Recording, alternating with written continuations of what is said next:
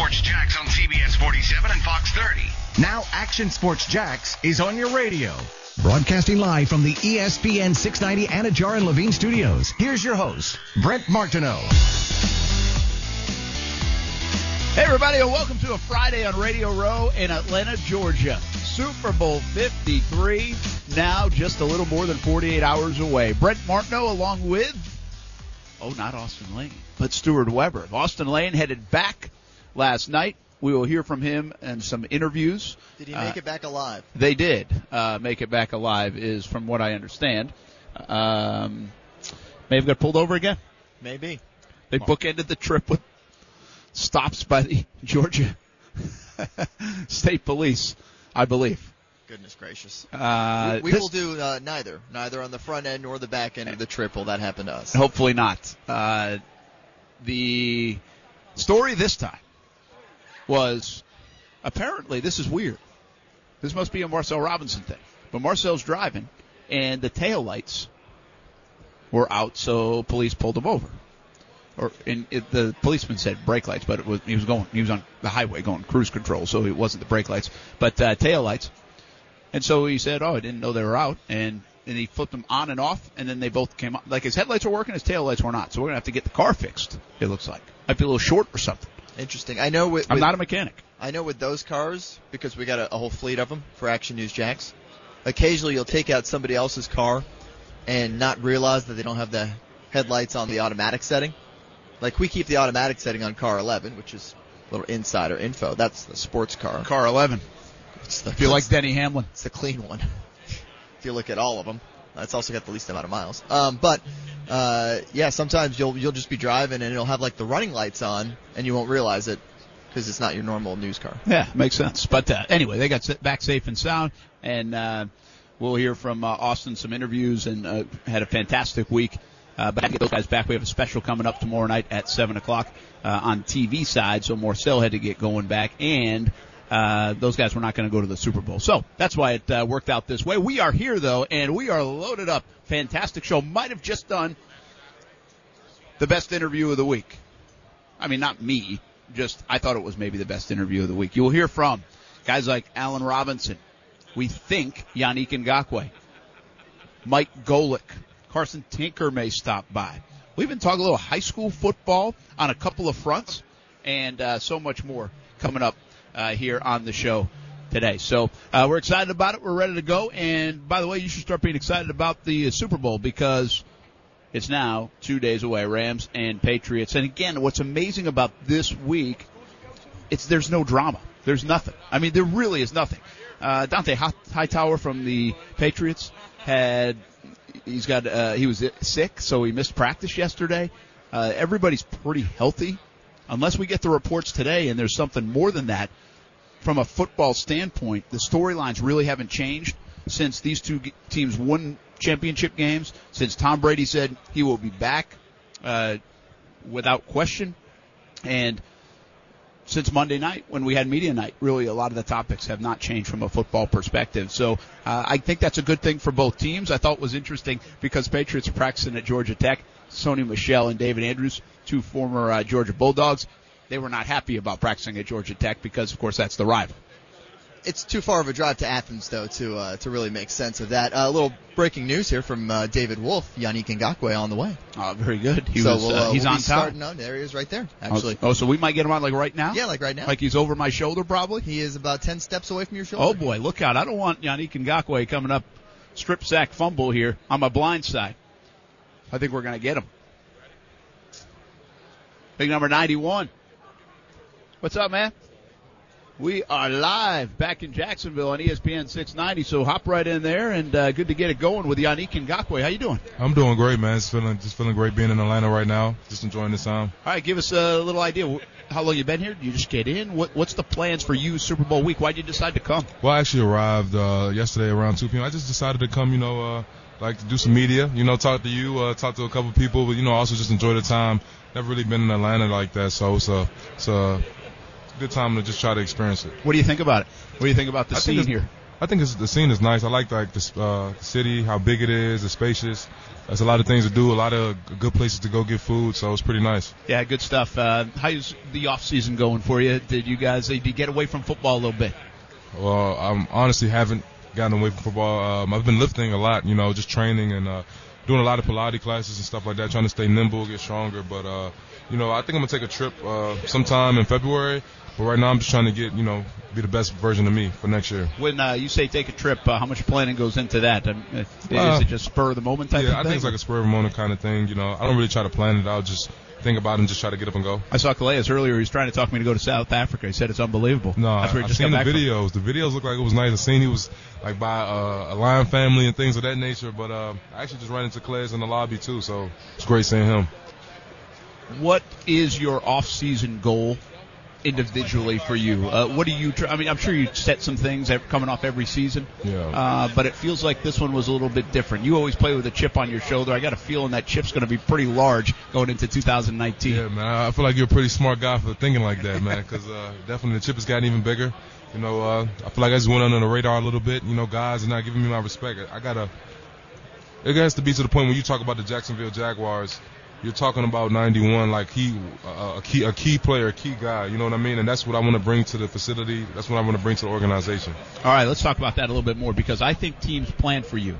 Uh, you know, maybe the outside world isn't talking about 91, but I think inside The football uh, film realm. rooms and I think inside buildings and when people were scouting you guys and putting game plans together, I think for the first time in your career, I think they started to game plan against Yannick Ngakoue a little bit. Did you feel that in the 2018 season? Yeah, definitely. But you know, uh, the greats they, they adjust to it. Uh, this is really the first time, like you said, you know, I was getting double teamed on first and second down, chipped, and uh, things of that nature. But you know, the greats they find a way to make plays. Uh, all of them, Lawrence Taylor, Michael Strahan, all the great D linemen, they they find a way to make plays, regardless of how much attention they're bringing attracting. And if you're a great player, if you're getting double teamed, you're making the other guys around you better because you're freeing them up to make plays as well. Yeah, I want to deeper dive into that, just for a layman's terms. People just, you know, I think we always assume everybody knows the game well. I, I, I don't claim to know it like you know it, and you guys are in in this thing every single day, and, and you're experiencing it.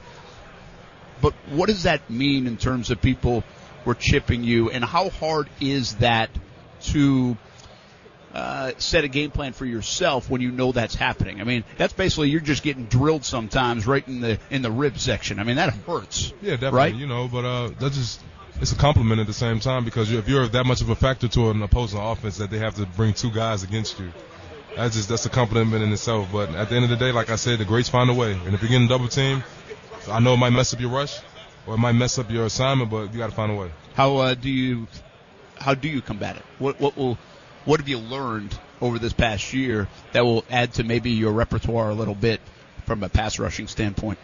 Yeah, just definitely like um, I learned a lot, you know, from how to open up a game, um, and not just thinking too much. And it's certain keys that I've learned over time from you know just being around guys like Calais and older guys like that, in particular, really him. And it's things that I picked up which helped me make uh, more, way more plays than I usually did. So bringing that into this beginning of the season will be definitely pivotal for me. One thing that's always interested me about you, and I can't really put my uh, finger on it, so maybe you can help us. Where does this internal motivation come from? Uh, what was it? Something about your your upbringing? Uh, was it instilled by your parents? Was there a motivational force? I mean, you have so much self motivation, internal motivation. I understand you have to almost do that to be a pro athlete to get to where you guys are at, but it does feel different. We talk to a lot of people. I've been in this for 20 years, man. Talk to a lot of people. Yours feels a little different. Where does it come from? Uh, this, is, this stems from a lot of things, like you said, upbringing. Uh, you know, growing up in the inner city of DC and having a single mom, watching her work back and forth Monday through Sunday, uh, slaving. That that that weighs a factor. That grows a natural chip in you that never leaves because that builds work ethic. You know, you see your mom getting up every day early in the morning, not making any ex- excuses, still putting food on the table. It just instills work ethic in you, and then you know, just going third round, like I always say, and I want to be that one. Of, I want to be the key guy. After this season, I will be a key guy that you will always talk about. I can guarantee it. Is your mom like that? My mom, Does she have that edge? She has, yeah, she has an edge. She just doesn't make any excuses. She doesn't make no excuses at all. Like, I seen this lady, she caught a flat tire and still trying to find a way to get to work while it's snowing six inches of snow. Like, that's just the type of person she is. So, for me, I can't pack it in, never. All right, it's twofold for you though in 2019. We've talked to you a lot. You just said, you just guaranteed, you said they're going to be talking about 91. but you also have put it on yourself, at least when we left you in the locker room in December and early January, that you want to become more of a leader of this football team. Absolutely. Well, is it hard to do both? Worrying about the other guys, leading the right way, but also trying to get the best out of yourself. If you can be the best, the best version of yourself, I feel like it, it can become contagious. I know it can become contagious. So if I'm being the best version of myself, I'm not I'm not slacking in the off season training. I'm pushing guys out there when we're doing sprints, the things that people don't want to do. I'm there when nobody wants to be there. You know that's going to be it's going to become contagious when guys start to buy in. You're just naturally leading guys just in that way. You have an edge. I feel like just outside looking in. You tell me if I'm right or wrong. I feel like coming off the success of 2017. Yeah, injuries. Yeah, not as good a play. All those things factor in but it felt maybe because of the losses that some guys lost the edge a little bit. Mm-hmm. Uh, did you feel that at all in your locker room in 2018? That guys lost. I, I just feel like I wouldn't say guys lost it. I feel like guys forgot. Forgot about how we were the underdogs in 2017. Uh, the work that we got to put in and how we have to be consistent. About not looking at what people are saying on the TV about uh, about them praising us because at the same time when you do bad, they're going to talk about you even worse. So we got to just find that happy balance and find that that swag about ourselves again and just use that this season. There was some uh, talk that a lot of people thought maybe Todd Wash uh, might not be back or so. I mean, when you lose, people talk about changes. Uh, your views on your defensive coordinator? I never heard of that one. Yeah, uh, well, I, you don't pay attention to the outside Okay. world, which is the smart thing. Yeah. but what's your Well, that's what views? they're saying? Uh, well, that's what they've said. I mean, uh, in November, December, it's, it's media, it's fans. It's I'm I'm not saying players in your locker room, but uh, what does he bring to the table for you guys on defense? I mean, I never thought he he would be replaced. By the way, I mean, if you look at the numbers, it's top five defense two years in a row. So, uh, what what does he bring to the table? What do you guys have to do better at? Defensively, to even hit that level, maybe you were at in 17 or more so. I don't even say it's what we can do better on defense because I feel like the same the same situations we were brought uh, this season. We had the same similar situations last season, but we didn't finish. Uh, we finished last season a lot of situations. We helped our offense out a lot. We forced turnovers, scoring touchdowns. Uh, our defense was basically an offense as well. So Coach Wash always puts us in the right position. And one thing I love about him is he lets you play free. Yeah, like during the week in practice, we have to be assignment sound. You know what I, you know what I mean? But at the end of the day, when when Sunday when it, when it kicks off, Coach he lets us go out there and just go out there and have fun. There were some changes. Uh, He's not surprised? he's not uptight about anything. He's not scared to call a, a, a blitz, and I love it.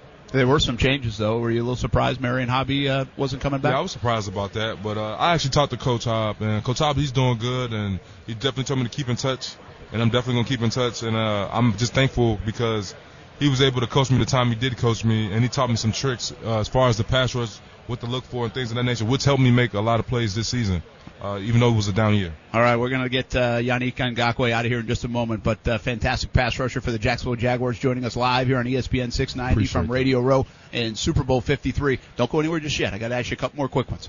One, where are you in terms of mentality for this contract? Everybody's talking about it, man. How, uh, do you expect a payday soon? Are you okay if you don't get a payday soon and you have to earn it for one more year? Uh, I mean, uh, the body of work that I put together, it's no, it's no, it's not a question if I should, if I shouldn't get paid. I, I definitely should get paid, but at the end of the day, it's the decision of the front office and what they want to do. And at the end of the day, I'm just here, man. I'm employee 91.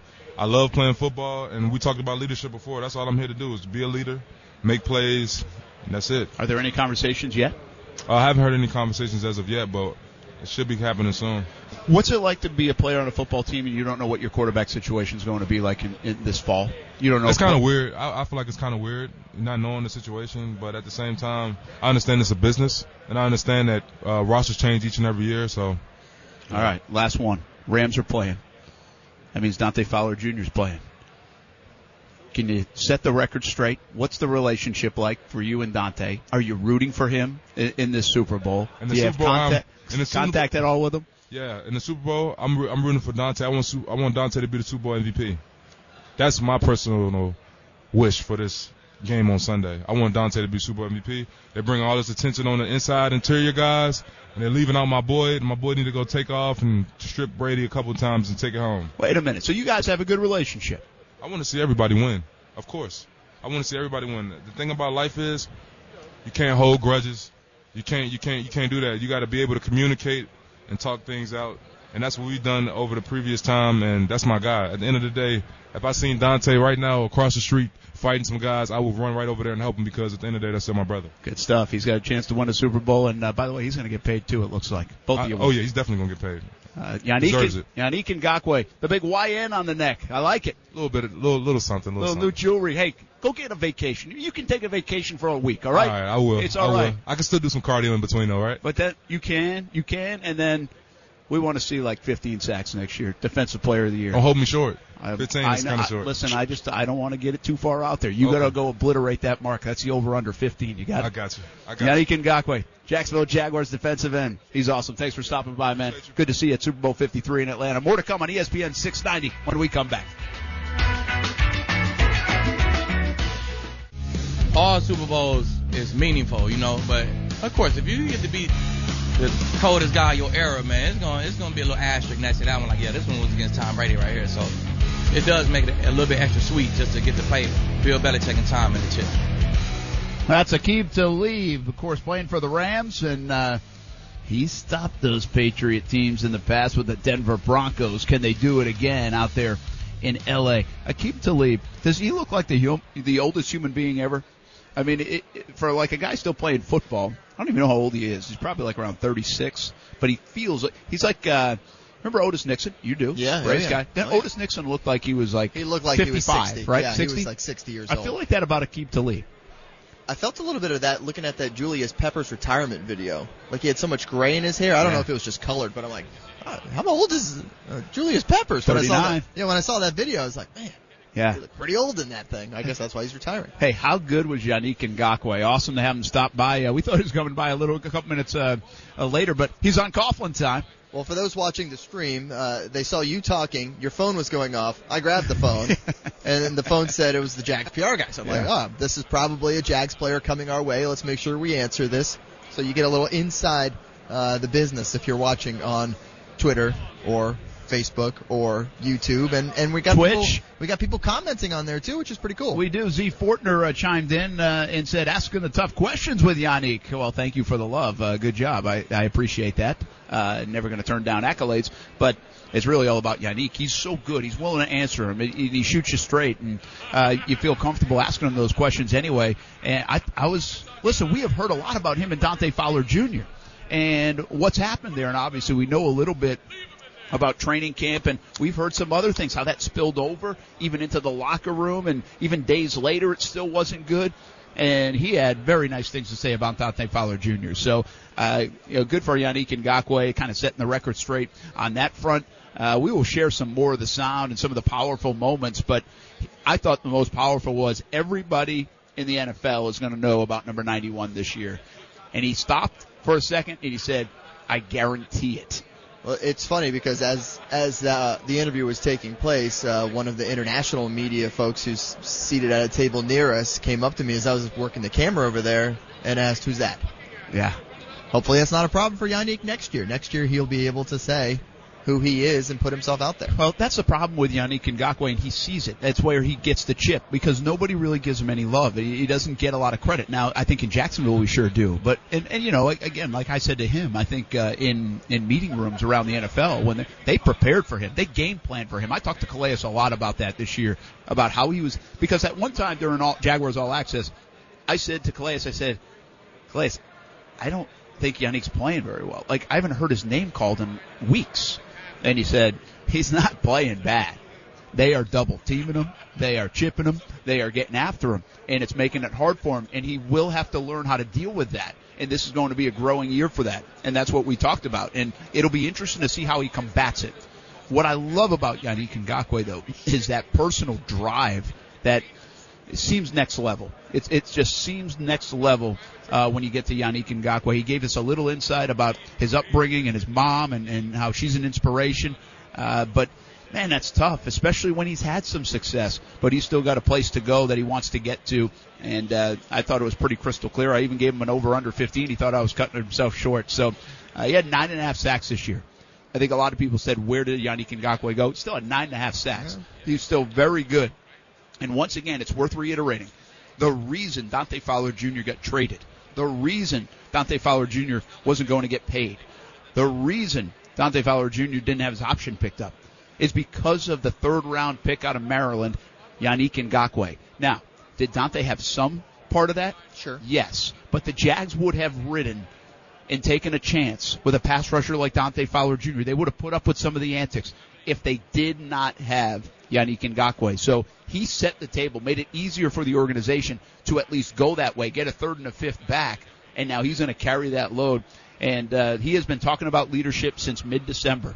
He did not like the way that all went down last year, and I think some of the internal stuff in that locker room. And now he's going to put it on himself to be a leader. So uh, I'm I'm fascinated at times with uh, Yannick Ngakoue. Should be fun to watch. And I think that that entire situation you're talking about, where Yannick's play kind of allowed the Jaguars some flexibility to to move a guy like Dante and and get something back for him, uh, which you know is terrific. I think that really plays to just how important the lead up to the draft is and the draft when we get there. I mean, if you're talking about finding guys like this in that third round, fourth round, Telvin Smith fifth round, you know, you're talking about these guys who, who the Jaguars had paid and who have become key players. It shows you, you know, it's more than just the first round pick, which has been hit or miss, obviously, uh, under this regime. Uh, it's about those second day, third day picks as well. And if you do miss early, right? Like, in my opinion, You you, can miss one. on Dante Fowler Jr. if you hit on Yannick Ngakoue in this way. Yeah. So people don't like to talk about that. People kill Dave Caldwell for what he's done. And yeah, they haven't been great. But I always say two things about what Dave Caldwell did with those first round picks. You pick players, you draft players and you sign players to go to this game here, to get to the Super Bowl, to go to places you haven't been as a franchise. Well, that group of players, Ramsey, Fowler, Fournette, even Bortles, they helped get this franchise to its third ever AFC championship game. You can't tell me those weren't good picks in some respect. Now, were they the picks that you want out of your first round? Well, Jalen Ramsey is, it appears. Yeah. But the other ones from a longevity standpoint, second contract, kind of, I understand. But there is still this element that they got you to where you want to get to, or at least real close. A place that only two other teams in franchise history had been to, the AFC Championship game. So it's not a complete bust when it comes to that. And again, like you just said too, Stuart, if you do well in those other ones, well, you you would take right now if the Jags take two quarterbacks and one works out, first round or in third round. Who cares which one it is? As long as one of them works As one works, yeah. and that's what happened in the pass rushing uh, position. And I think Dante Fowler Jr. still was productive at times. It's not just- as productive as I thought. It's just optics with the QB position. well, it's a You can't go kind of take optics. a guy in the first and third. different kind of optics. Yep. I think we're going to talk a little London when we come back. A little Fulham, a little Richard Graves, the man from Sky Sports. He's everywhere. I don't know why he just doesn't live in the States. Get a little accent on ESPN 690 next. The one-on-one matchups provide challenges. You know, obviously, even if Rob's covered, he's got the ability to make those contested catches. They can displace him from the core. I mean, you look at a third and ten against the Chiefs. He's winning on a slant, and he's, you know, they go into alert coverage, and you know, Tom does a great job moving his eyes, and then he whips a slant in right behind him. And I mean, he's a great matchup problem. And I think when you look at a receiver and a tight end that are truly complete players, uh, you know, that's exactly what what Gronkowski and Edelman are. Well, that's Sean McVay. He knows all about his own team, and I think he knows all about the New England Patriots. I'll tell you what, if there's one team none of us really have to study, it's the Patriots. I mean, I don't know if the rest of the NFL feels that way, like they've seen them as much on TV as we've all seen them on TV, because they probably don't watch the NFL like we watch it. Uh, they're kind of hunkered down in a building most of the time, studying their own film. But do you even have to study the New England Patriots anymore? I mean, heck, it's been nine years of this on this stage over the last two decades. Unbelievable. I know this guy doesn't have to study them. He knows them all by heart now. Let's bring in Richard Graves from Sky Sports, Brent Martineau along with Stuart Weber as well. Action Sports Jax on ESPN 690 live from Super Bowl 53. How are you doing, man? Step up to that microphone and uh, let us know what's happening in London these days. Well, I'm good. It's great to be here. My sixth Super Bowl in a row. Great to be with you guys. First time on here with you guys at the Super Bowl.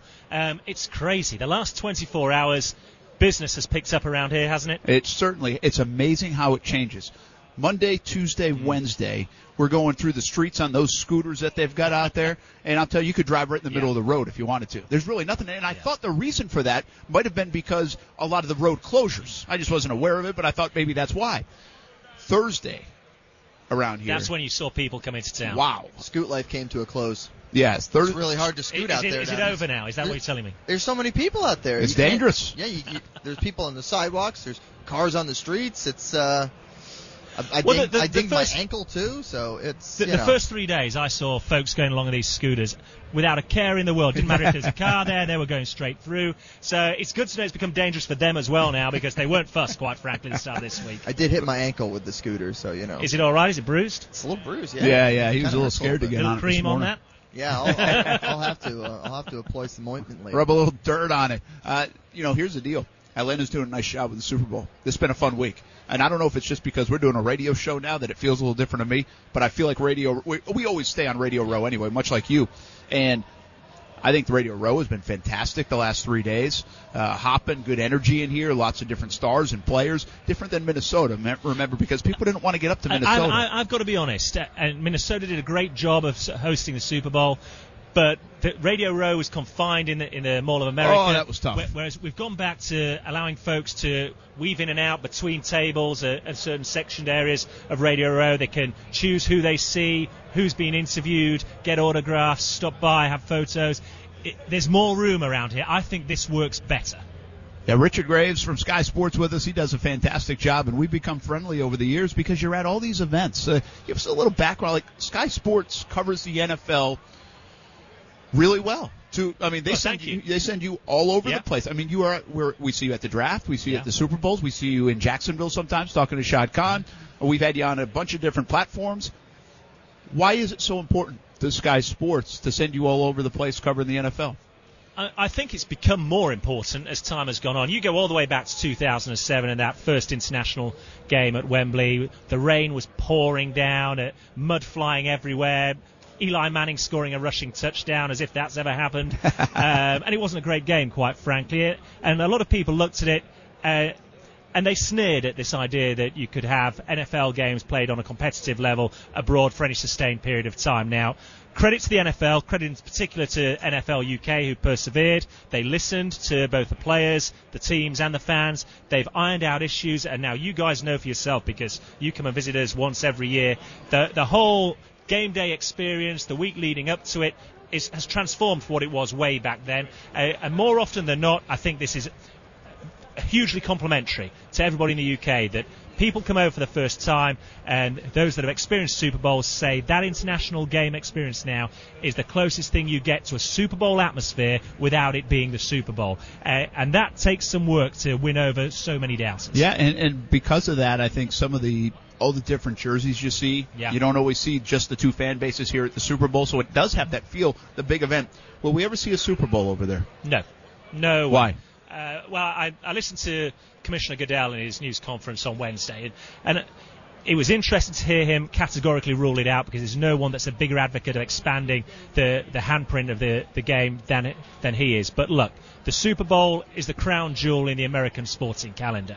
If you move it it abroad, say you move it to London, then you've you've got a, a five-hour time difference to the East Coast, eight-hour to the the West Coast, and it doesn't work, quite frankly. Super Bowl Sunday is an institution here in the states. It might as well be a national holiday. You start playing with that, you lose something from it, uh, and there's some things that shouldn't be tampered with, uh, and this is one of them. I'm going to give Richard Graves from Sky Sports the credit for saving the perception of the Jacksonville Jaguars franchise because he asked the question to Commissioner Roger Goodell on Wednesday about a potential franchise in London. And I want to see if you interpret what he said the way I interpreted what he said. And he answered it uh, very well. He said, listen, we love what's going on in London. The fans have been great over there. The stadiums have been great over there. Everything has been wonderful. We want to continue to grow it. But after that, he kind of said, "We're not sure it's NFL ready yet for a franchise." Uh, he didn't quite frankly say there will not be a franchise there, but I certainly thought that he said, "Don't expect one anytime soon, like not for another decade or so." Well, there's two things to, to take out of that. One is, like you say, he certainly kept his options open. He, I thought his answer w- was politically very astute. He Well, he knows a, that a part of the game. line. um, however, I also thought it was interesting that what he didn't say, which was he talked about maintaining the competitive balance for the one team that would be based over there and the 31 others that are based here in the United States, which, reading between the lines, says there's going to be no expansion franchise. If it's going to happen, it's going to come from one of the 32 teams we've got here. Now, whether that happens in the next three years, 10 years, 15 years, it, it's almost no point in discussing it because it cannot happen, quite frankly, right now until the CBA is renegotiated and there's wording to that effect put into it. There's no point in, in debating it. You can't move a team outside of the United States. It's my belief that when the CBA is renegotiated in the next two years, there will be wording for that. It then becomes, as with, as with all things with the NFL, how quickly they want to move. You know, we talked for nearly 20 years about having a team back in LA, and for 20 years nothing happened, and then almost overnight you suddenly get two teams mo- moving over there. So if you're willing to second guess what the NFL wants to do, you're a better man than me, and you probably can make some good money out of it. yeah, and we we were a little surprised because you, you talk about how there's always that momentum and you're pushing forward. We thought for sure this was going to be the year that a team had to play two games in a row to test out some of that idea, that philosophy, to see what their recovery is going to be like to have to do a road game and a home game over there. And we didn't see that. This And year. I'm convinced the Jags will be that team, by the way, when Well, that happens. it- it No, I'm, I'm not saying wouldn't going over there. Do not interpret that that way, Jacksonville. I did not say that. I'm saying what Stewart just said is playing an away game and a home game. I think will be Jacksonville when they ever decide to do that. It, it would make sense because they've invested so much time, effort, and money into building that fan base over in the UK. But it's also worth noting as well. A, a stipulation of Shad Khan's deal to keep the Jags playing one game a year in London is that if it's a home game they're giving up, they are, are not playing anywhere other than Wembley Stadium. Mm. So if you want to see the Jags play at the new Tottenham Hotspur Stadium now that it's going to be up and running for next season, it would have to be a road game. I agree with you. We spoke about it 18 months ago that we thought it might happen then. The fact that it still hasn't is a little bit baffling, but I do know from speaking to officials in New York, they almost have got to the stage now where they don't feel that needs to be tried and tested. They feel they've seen enough for them to say that London can host wh- whatever uh, competitive game is thrown their way, and they think they've essentially got the facilities in place to host a, an NFL team for a week or more. But it comes down to what the commissioner said on Wednesday. There's got to be competitive parity for the two teams. The moment you start um, ba- tilting the balance one way or the other, that's when you're going to have problems. And he quite frankly said they haven't figured that part out. They don't know when they'll figure that part out. That's why it's open ended. Okay, we got to get going, but I want to do a couple quick hitters. Shad Khan, Wembley Stadium. Why do I feel like that's going to come back at some point in the future? Uh, if you're asking me, without a doubt, it's coming back. We both spoke to him at Wembley Stadium in October, uh, and I know he said to me that it's something he still wants to do, but it is vital for him to have the Football Association and all the uh, minor associate, regional associations on board as well. So I think he's waiting for them to come back and say, right, we're behind you. In which case, he'll give it the green light tonight if that happens. And- so it will come back. Awesome, good answer on that. And then uh, go ahead. I'll let you, soccer Yeah, guy, ask ask about you. Fulham. Can Ranieri keep them up? I mean, they, they obviously just got a huge. You can't win. ask me that question. I have to. I, we have to. That, that's Jacksonville's Premier League team, and they did just come back from two 0 down. That was a big win the other day. Do we think Shad Khan's listening to this? Uh, nah. I'm going to say no. Well, listen, I don't think he listens to me. Maybe you've got the clout where he, he listens to you. it, it, it is a climb if they want to get out of that spot right now because they're, you know, to be honest, I You have they're in trouble? reservations. I have. They're, they're five points adrift of safety, despite that big win uh, the other night. It, it's it's an uphill task right now, and uh, Claudio Ranieri is adored by soccer fans back in the UK because no one can forget the job he did with Leicester City. The only problem you've got is if you look at Claudio Ranieri's career, that's the only major league title he's won, and quite frankly, whilst he's done a job, it's not always been the most successful job wherever he's been across um, Europe. So if he keeps them up, it'll be a huge achievement. I've got to say right now, it's a tall order. I get the sense if he does, it'll almost feel like a title. Oh, absolutely it will. Given the way they started, oh, it'd be a heck of a job. By the way, I'm going to steal that line, and I'm going to say it repeatedly on this new radio show. Five points adrift of safety. There you go. You said it eloquently. That's I a- loved it. that's it was they speak over there. fantastic. Yeah, it's great. Richard Gray, Sky Sports, awesome job, man. Great Safe travels, okay? We'll Look see you at the forward draft. I'm going. To, I'm not going to say yes, but I'm saying it's 70-30 in favour. Ah, very It's good. Nashville's a fun city. Well, so. either way, I'll see you Sunday at the game. Great stuff. All right. Look forward to it, guys. Richard Grace from Sky Sports. Coming up next, the Hall of Famer joins us. Vito Stellino. He's back, Jacksonville, next on ESPN 690. Brett Martineau on Radio Row, Super Bowl 53, Atlanta, Georgia. A lot of fun here this week uh, in Atlanta. I think they're doing a fantastic job. Uh, good to have Yannick Ngakoue on earlier. Richard Graves from Sky Sports just joined us. We'll have a conversation with Alan Robinson and Mike Golic to come. But none of those guys have the credentials of this guy. Pro Football Hall of Famer joins us right now. Vito Stellino, of course. Hey, Vito, how you doing? Just fine. How's everything? Good, good. Sorry we missed you yesterday. I know we wanted to tackle you over here on Radio Row, and uh, uh, we couldn't couldn't meet up. But you are in Atlanta. Yeah. Uh, I, you I had a- didn't see you. I'm sorry. no, no, that's fine. You, you're in Atlanta somewhere out on the streets uh, where business has picked up and it's getting a little busier on this Super Bowl weekend. But you had a uh, Hall of Fame luncheon today. Tell her what goes on uh, during the Hall of Fame luncheon. You're a voter for the Hall of Fame. You're in the Hall of Fame. Uh, what happens at that lunch? Well, they uh, uh, it's called the Merlin Olsen. Uh, it's uh, you know kind of a, in, in his memory. Uh, they have maybe 50 or 60 uh, you know Hall of Famers in their gold jackets. They they have the uh, all the uh, candidates uh, for this year, or in the case of you know illness or or or, or they passed on their relatives, and. uh you know, they show some nice videos and talk about the Hall of Fame and what it means, and uh, so it's uh, uh, really kind of a nice affair. Kind of, you know, a lot of talk this year. This this year coming up, the 100th anniversary of of the, well, what became the NFL was founded in 1920 in uh, uh, in, in Canton, and uh, so it was. Uh, and I, I I got to see Tony and and uh, you know wished him luck and now we just have to see what happens in the room tomorrow. Absolutely. Uh, you'll be in that room and give us your thoughts on, on this from a Tony Boselli perspective. Uh, I will say this, Vito, I've been covering Tony here at the Super Bowl the last three years since he's been a finalist.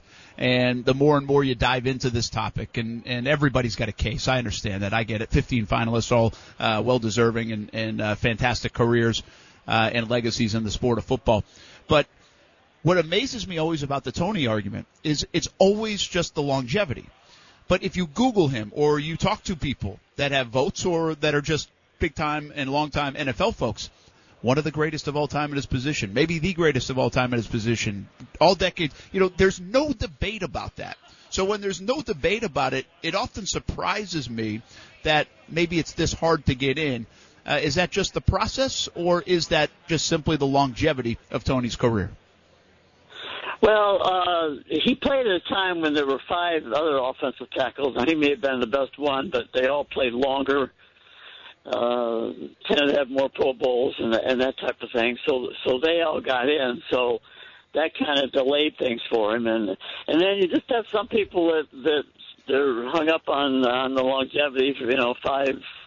You know, he was the best for five years, but it's only five years, and and uh, although I mean Dwight Stephenson played fewer games and he's the center, which is not as a valuable position as the left tackle, and, and I think maybe about a quarter of the Hall of Famers played fewer games, although many of them played, you know, when it was only 12 game season, so there weren't as many games to to to be played.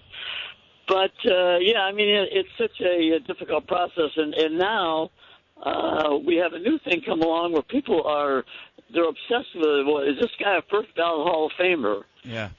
That didn't used to be such a thing. I mean, uh, uh, Kevin Greene waited like a, a dozen years, and Jason Taylor made it in his first season, and they were, per- you know, very similar players. Uh, uh, so anyway, now you have three guys up, uh, you know, this year: uh, Gonzalez and uh, Champ Bailey, and uh, Ed Reed.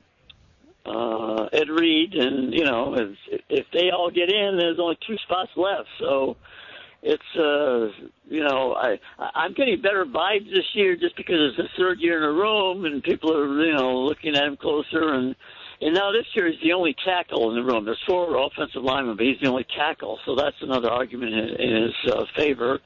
Also, you know, it's been 13 years, uh, you know, since he uh, quit playing, and and uh, but uh, you, just don't know. I mean, there's been a huge push for Don Coryell, uh, not Don. Well, he's on the ballot too, but uh, for Tom Flores this year.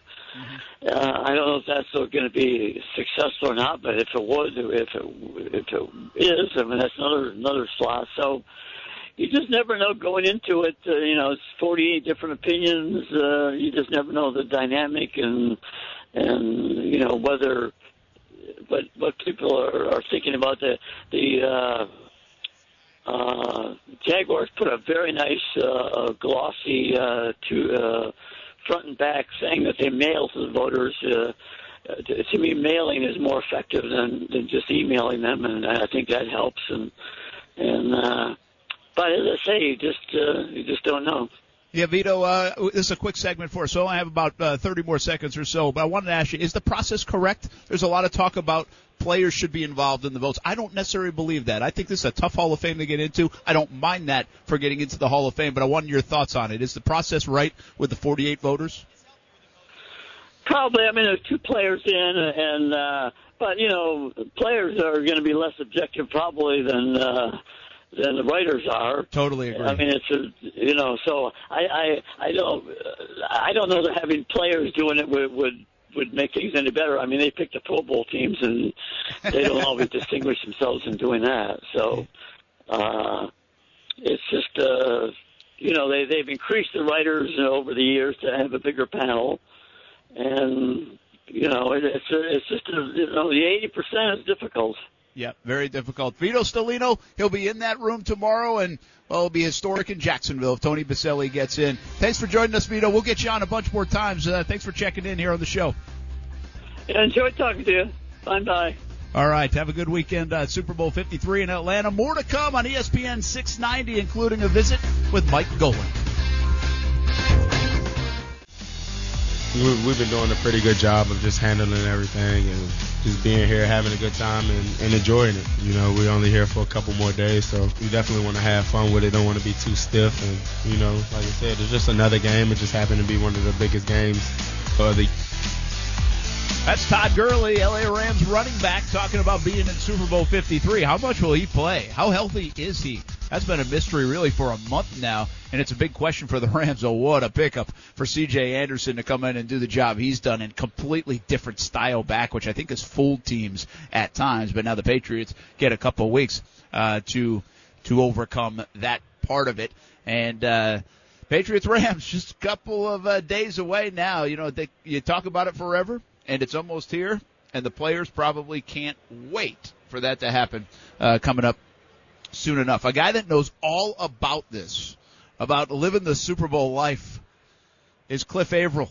Of course, former Seattle Seahawk, former Detroit Lion, but he's from Clay County, the pride of the Clay High School Blue Devils. 904, baby. What's going on? 904. What's happening, Cliff Avril? How you doing, man? I can't complain. I can't complain. Enjoying this uh this week of, of being on the other side of things. You know, got my radio show that I that I was doing out here, and um, you know, just a little different but fun at the same time. Yeah, tell me about how the radio show's going. I told you this the other day. Uh, we have Austin Lane, who actually went back to Jacksonville for today. But Austin Lane, former Jags player, he's in the radio business now. We just started this Yeah. thing three weeks ago. But when I had talked to you, I think in the summer, you had just started your radio Yes, gig sir. out in Seattle, kind of doing the similar thing. How is it going? Do you like it? Is this the start of a long career for Cliff Avril? It's been fun. It's been fun. I don't know what the future uh, is, but I've been enjoying myself. I'm learning a lot about myself. I'm learning a lot about fans and how they kind of view athletes at times, you know. But also just being able to kind of share my perspective is is the big point is the point for me, and a lot of people have embraced it. So I can't complain. It's been it's been a great time so far. What uh, you told me about the fans a little bit. Do the fans get after you on the radio when you give your opinion Mhm. when it's a controversial topic, or are they just trying to get insight or still remember what like a bad play that you made? You know, at no, Seattle. no, no, no. Mo- most times it's not. It's not about bad plays. It's more so just you know. Uh, I guess differentiating the, the, the business and the player side of things, right? When we start talking about players' contracts, you start talking about that that aspect of it, and, and you start talking about players as people, not necessarily a number. You know, it's just interesting how people view that concept and and and how really how fans of the NFL, which the NFL has done a great job of branding, is pro NFL, pro owners, Yeah. but not necessarily pro players. But yet they love the players and uh, what they do on Sundays, you know. So just finding that balance and kind of explaining the business side of it. You know, fans can have a little rebuttal about it for for, for whatever reason. Is there any doubt in your mind, and, and I don't I don't know if you'd be going out on a limb saying it because I think it's where it's headed, that there will be a work stoppage in a few years because Yeah. of some of those things that you said. And- yeah, yeah, yeah. and I, I, I what def- is the, what are the key issues? See, people out there don't like to pay attention to that Yeah. stuff. Now we'll talk a lot about it a lot as we get closer. Mm-hmm. But I know from a player's perspective, there's already this groundswell of saying, "Hey, get ready, Yes. be ready, get your families ready, save some money, all those things." Mm-hmm. What is the big gripe from players versus the owners? Well, it's a little bit of everything, right? You know, it's, it's no different from, you know, working for a Fortune 500 company where where you feel like what you bring to the table isn't necessarily recognized, you know, on on a grander scale. You know, for the players, it's more so like they want more from a revenue standpoint, want from benefits, from insurance. Like, hopefully, they can work something out where it's lifetime insurance. Because at the end of the day, yes, we know what we're signing up for, but at the the, the, the industry is continuing to grow. So why wouldn't you want to help those guys that kind of was the foundation of, of the league? You know, different things like that. Uh, you know, like, again, benefits and, and finding ways of helping players after the game is over. Because uh, in our reality, most most fans don't pay attention to players once they're done. But if you're fortunate enough to play 10 years like I was, well. The, the the goal, the plan is to hopefully have lived way longer than I played, you know. So you want the benefits of that as well because the game is going to go on without you, and you help the game get to being a, a, a $12 billion business. Why aren't there other things in place for us that are, are, are getting banged up? And, you know, I had a neck injury, you know, just making sure that they're still on the hook to be able to help me get through this process if later on in life I need it. How is your health?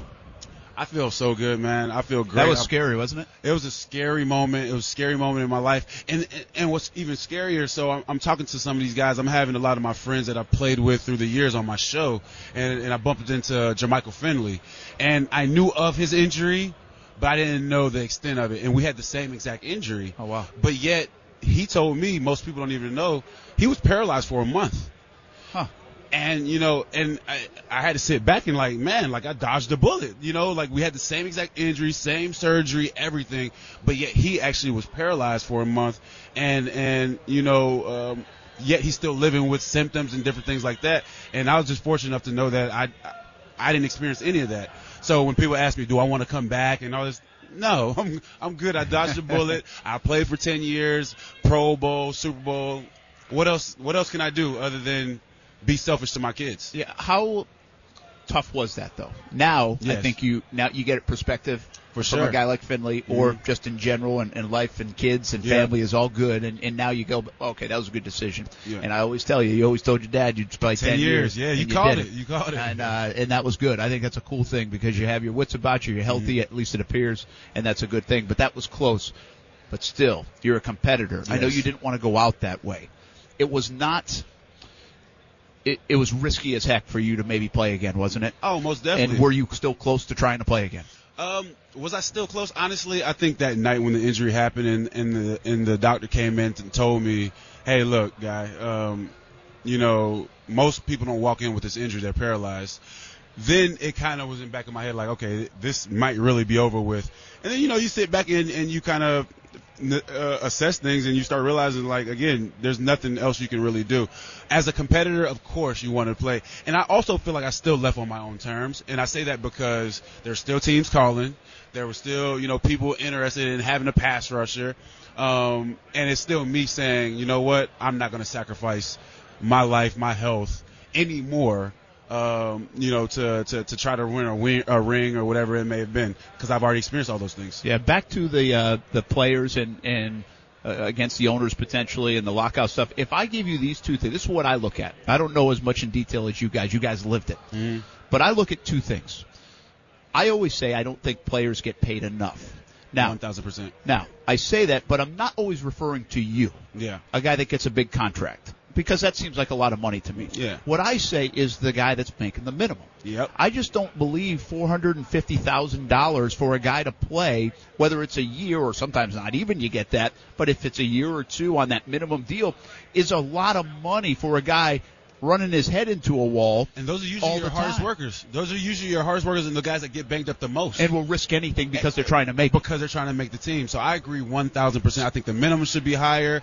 I think And guaranteed money. That's what I was guaranteed money you. should be a part of the conversation. But it, it just doesn't make any sense. And yes, I understand the roster size and all these different things, but it just doesn't make any sense for the NFL to be the number one sports league in America by a large margin. You know, uh. I, I forget the exact numbers by a large margin, but yet your guys can't be compensated. They, they aren't guaranteed uh, contracts. They don't have guaranteed uh, insurance or whatever whatever the, the case may be. And yet you guys are generating all this money. So I agree 1,000 percent because those those guys on and it and really it's maybe five guys on a team that makes real money. Yeah. In the grand scheme of Absolutely. things. You know, like the the other 45, 49 guys or 45, 46 guys are making league minimum and that's not it's not really in the grand scheme of things worth it because you can get hurt and yet your money will also get taken away at the same time. Yeah, and all we see is the Russell Wilson thirty million dollar contract kind of guy, Yes. and it's a lot of the quarterbacks. But you know what I say about the NFL? Look around this place right in here, Exactly. right? This place not only employs you and takes care of your family potentially and for millions of dollars, but it employs like all Everyone. of us. Yeah. I mean, the NFL is so big all these people in here are employed mostly because of it. Because of even in the NFL, media, I don't yes. know if we would do as much as we do in local sports without the Jaguars being there. So we're all benefiting from it. Uh, I agree. I think players and especially those league minimum guys should benefit more. One more about that. Is it because you guys have also seen what the N- the NBA makes silly money? Ah. MLB makes guaranteed money. Ah, Is it because of that though that finally guys in the NFL said, "Whoa, stop the car, man. Mm-hmm. These guys are all doing it. We're professional athletes just like them. Yeah. Our league is doing better, and yet these guys are walking away. These guys are turning around, turning down two hundred forty million dollars because they've already got five hundred million dollars. Exactly. I, I, don't know. I mean, that that's a big part of it. I think guys have been fighting for this for a while. Okay. I I, I think the league has always had the upper hand because what the NFL does so great, again, going back to what I, uh, I mentioned earlier, is it's about the shield. It's about the shield. It's about the NFL. It's not about the players. It's not, although the players are what makes up the shield. It's about the NFL, and and they do such a great job of making sure everybody leans on their side and persuades them with, you know, they they run the, the all the sports, you know, uh, channels. They run all the. I mean, the heck, you got a football, show, you got a, a sports talk show. Ninety percent of your sports talk show during any season is probably going to be about the NFL. You Yeah. know, so it, it's it's it's about guys just understanding that. I, I guess the understanding that they're they're what makes this run. Yeah. Now, once you understand your value, now you can kind of have a little rebuttal and like, listen, we're going to sit out for real this time. Will they? I think it's hard because of that 90% of guys that I was just saying that are league minimum Yeah. are kind of, I, I hate to say living check to check, but that's really the situation for these guys. So are they going to be willing to miss a few games for the greater picture is going to be the big question. It's a bunch of 22 year olds, a bunch of 23 year olds. They can't think past next year. That's going to be the big question. mark. It is, and there's a line. There's a difference between guys that have been around it for a long time, like yourself, and those other guys that are just walking in, want an opportunity, and dream big about playing on the big stage, and might have it now. So it'll be fascinating. And, and you talk so well about it. I want to talk to you more as we get closer to it. Yes. But I also don't want to take much more of your time up. Clay High School still a very big deal to to Cliff Avril. Uh, Cliff Avril still a very big deal to Clay High School as well. Uh, you always have your family fun weekend uh, coming up again this summer. Mm-hmm. Yes, uh, your Haiti project doing fantastic. Uh, proud of you, man. I, that's a pretty Thank cool you. thing. Uh, and and you don't need me to be proud of you, but I'm sure so many people are proud of what you've created and what you've done uh, to recognize your family heritage in Haiti. I appreciate it, but you know what? What most people, you were my first interview. You know, uh, uh, when I first got uh, um, when I got drafted. That's right. Draft You party. know, I just we know we had Gary Barnage on a couple weeks ago, and both you and Gary were there. I think we were like the same day or something Yeah. like that. But yeah, so so it, it's just great to see you're still doing well and you're suc succeeding. And then you got to you know kind of see the process. You actually got to see two guys from from uh, uh, from the 904 and and you know actually have a, a decent career throughout the NFL. You know, living the dreams that so many back in Jacksonville are trying to do. Yeah, and so many kids, talent, man. So much talent back there. Oh, but if they could be the next Cliff Avril, why did they miss? Why did people miss on on Cliff? Why, why didn't they know you were going to be as good as you were because I, you know what I always tell you, I said I can't believe that the Jags needed a Cliff Avril Yeah. at the start of this whole build back in like 2000 when you were a free agent coming Yep. out of Detroit, 13. and they didn't go get you, Yeah. and they should have gone and got you, and that was only by the way like a two-year, two, twenty million dollar deal, I think it was when that started in Seattle. Mhm. They should have gone and got you, and they didn't.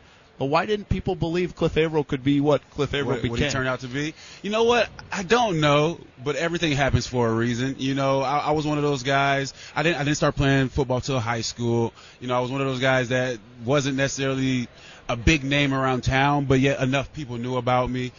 And and that's kind of been my career. You know, I went to Purdue, same concept, same thing. You know, made a name for yourself eventually, and, and kind of grinded it out. And then I got to the NFL, same thing. I've led I've led the league. I've led defensive ends and sacks a few times. I've led in hits, Forced fumbles. and and forced fumbles, but yet never really got the recognition until the end.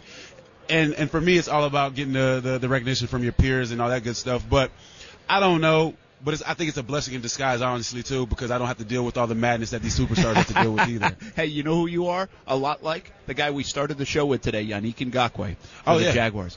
Few people solid, mention solid his name. player. Oh, I Real- know, I know about him. He's a It- solid player. And, and he just said here on the show earlier, he said everybody's going to know who 91 is Yeah. by the end of this season. So we'll see. But he's same respect. I mean, he's had like 20 something sacks in the last Crazy. two years, and you're like, but he doesn't get the notoriety. Like you should have got more notoriety when you were playing. Uh, we got to let you go. How hard is this next 48 hours for these Super Bowl teams? They if if they if they aren't getting any rest right now, it's going to be extremely hard. But I, I think I think right around this time is when guys are, are super anxious. They're they're they're ready because this is the longest time they've ever had to actually prepare for one game. You know, because typically you only get about four days. So so guys are antsy. Guys are are ready to get out there. And now it's just all about them just being able to kick their feet up, get away from their family, and just kind of get in a routine. Cliff Avril, why don't you wear the ring, man? Everybody's been asking me that, and I'm like, I, I only wear it for big events, and everybody's like, well, it is the Super Bowl. like, oh yeah, you're right.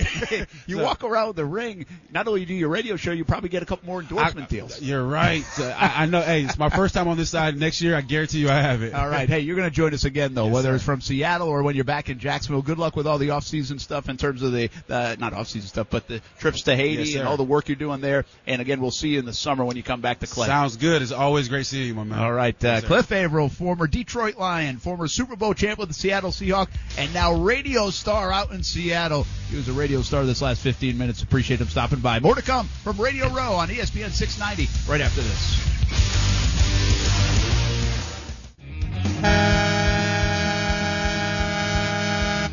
Nice job, Coos. You didn't forget about it. I did. I must admit. Don't forget about the happy hour horn. Live from just a little bit there. live from Radio Row in Atlanta, Georgia. Super Bowl 53. Brett Martineau, Stuart Weber, and Justin Kuzart back home. You miss us, Kuz? Oh yeah, of course. Uh, yeah, of course.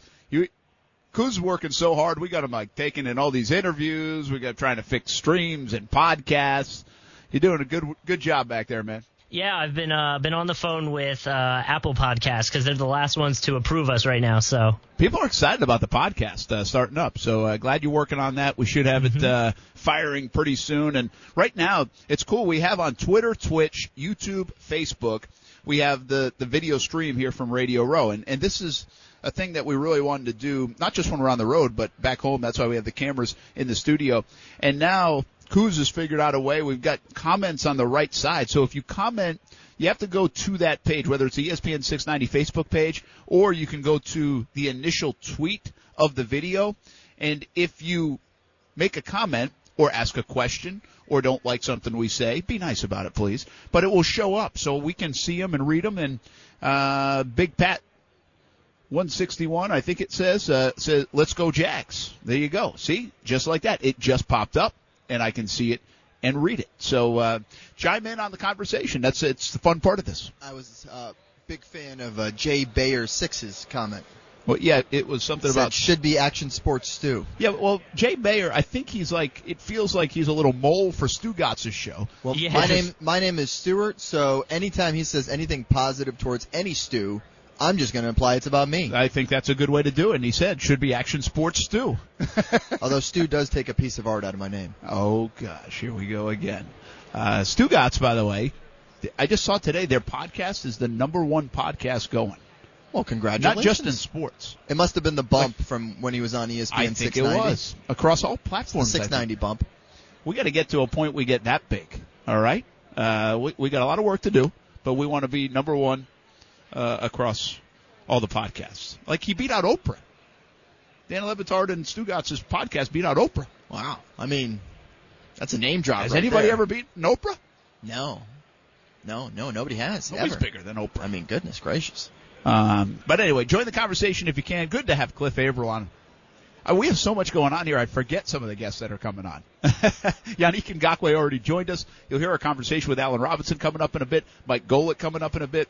Uh, we had Vito Stellino on, Richard Graves, and right now, I want you to hear from Jedd Fisch, who's obviously part of the LA Rams coaching staff, former Jags offensive coordinator. It did not go in well in Jacksonville for Jedd Fisch. Then he went to Michigan, worked under Jim Harbaugh, went to UCLA, worked under Jim Mora Jr., and now ended up staying out on the West Coast uh, with the LA Rams under Sean McVay, which means if you work under Sean McVay, sometimes you'll probably get a big gig down the road. And right now, Jedd Fisch has a chance to win a Super Bowl ring. I caught up with him on opening night and talked about being in the Super Bowl and also about the last couple of years.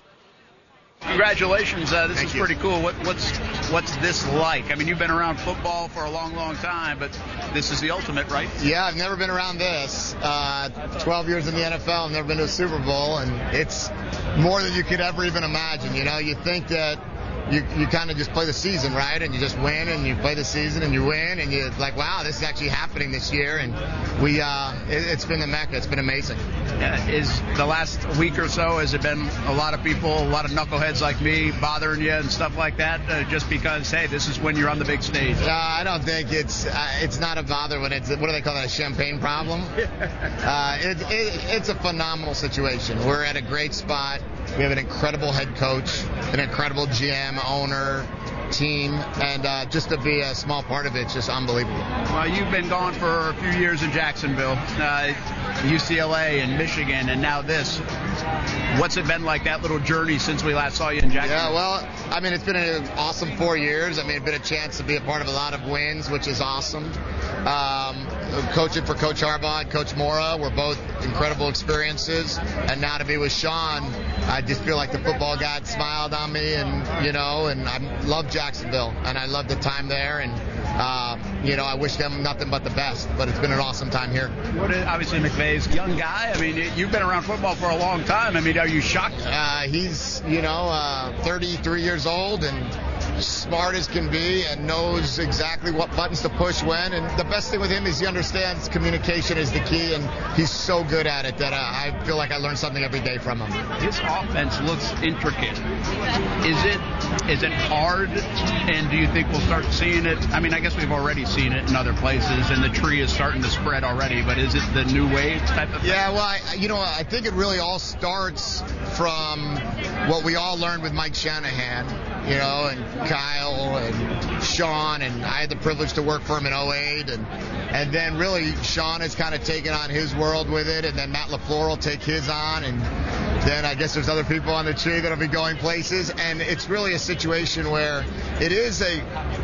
I think that the offense is challenging to defend, and I think it's um, a good offense to learn. From a layman's standpoint, I, we're in Jacksonville, obviously. The offense hasn't been great over the last decade. Uh, they had a nice year two years ago.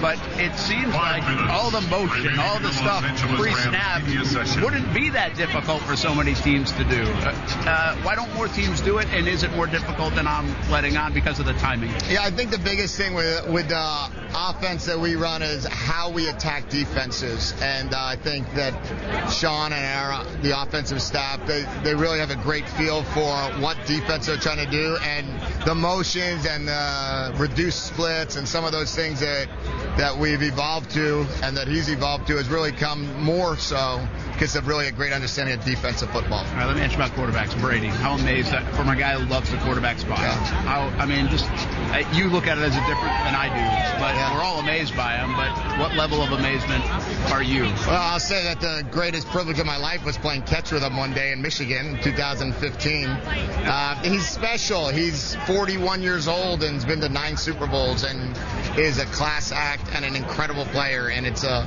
it's a dream to play against a guy. And I think that we have a guy right now that has those uh, similar traits and characteristics, uh, a calmness, a coolness, and act. He's as accurate as anyone I've ever been around, and uh, he really is just a special guy. When you talk about QBs, you just mentioned Jared his accuracy. Do some people leave that out when choosing them, picking them, and, and almost they know you have to have it, but you sometimes forget about it, maybe because of a height and weight or an arm Yeah, strength? Or I, I think that there's no question that accuracy is is enormous part of this whole thing, and uh, if you can't, you know, hit your targets, it's really hard to play the position.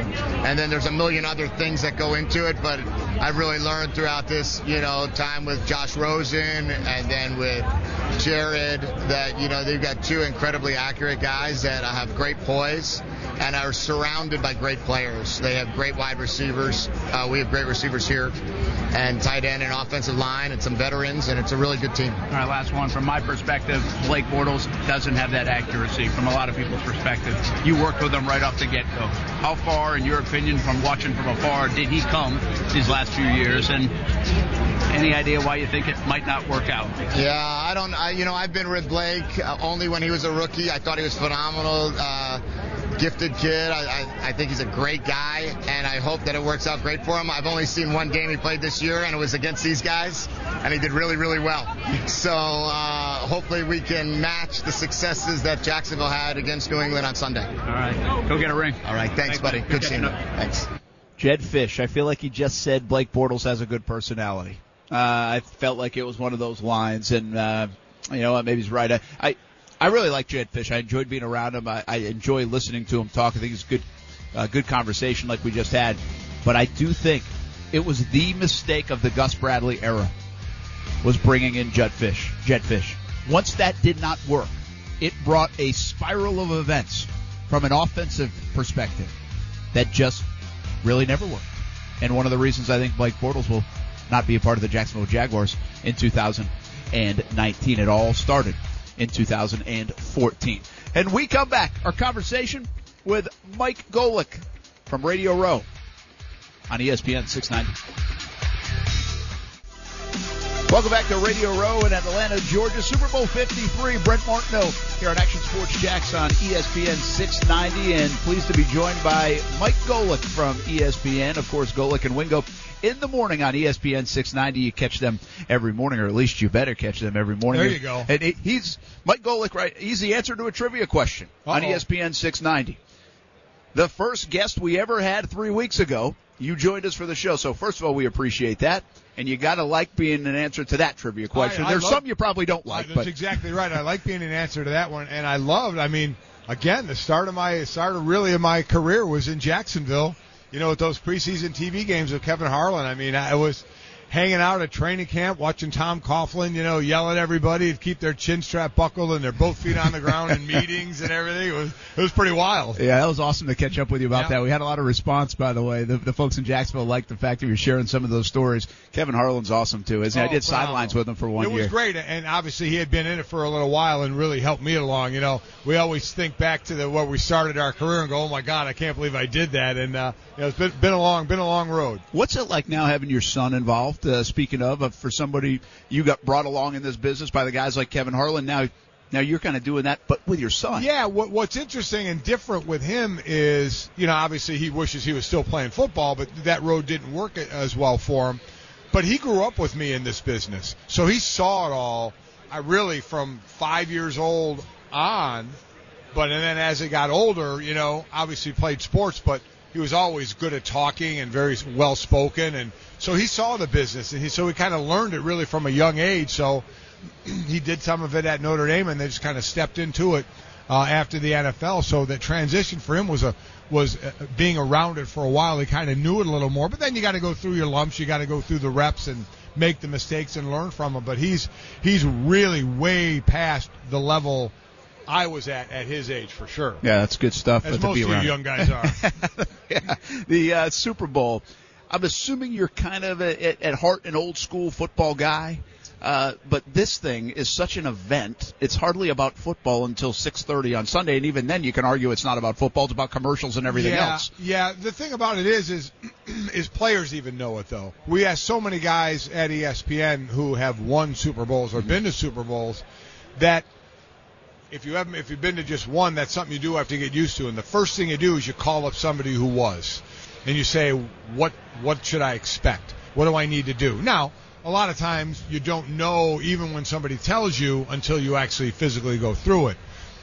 But Tom and Bill have been here nine times, so I'd say they got it down. They've got a well. blueprint. So you do have to be ready for a different kind of a warm up. When after you warm up on the field, you know you go back in the locker room normally for 10 minutes. This time it's 40 minutes. So now you got to kind of come back down again before you go back up again.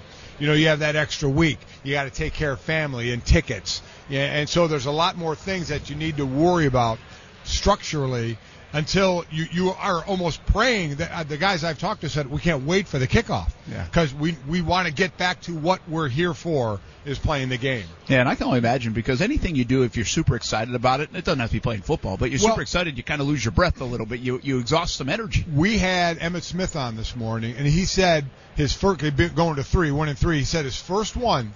He said I went out to do my normal warm up, which is run around the entire field and then start my stretching. He said I ran around the entire field, and he goes I was on my knees huffing and puffing, going, "Oh my God, why am I out of breath?" And he said it's just you're so hyped up and caught up. He said you think I, I'm never going to be able to catch my breath again, and then obviously you do. But he said that was a huge kind of a scary, interesting thing for him.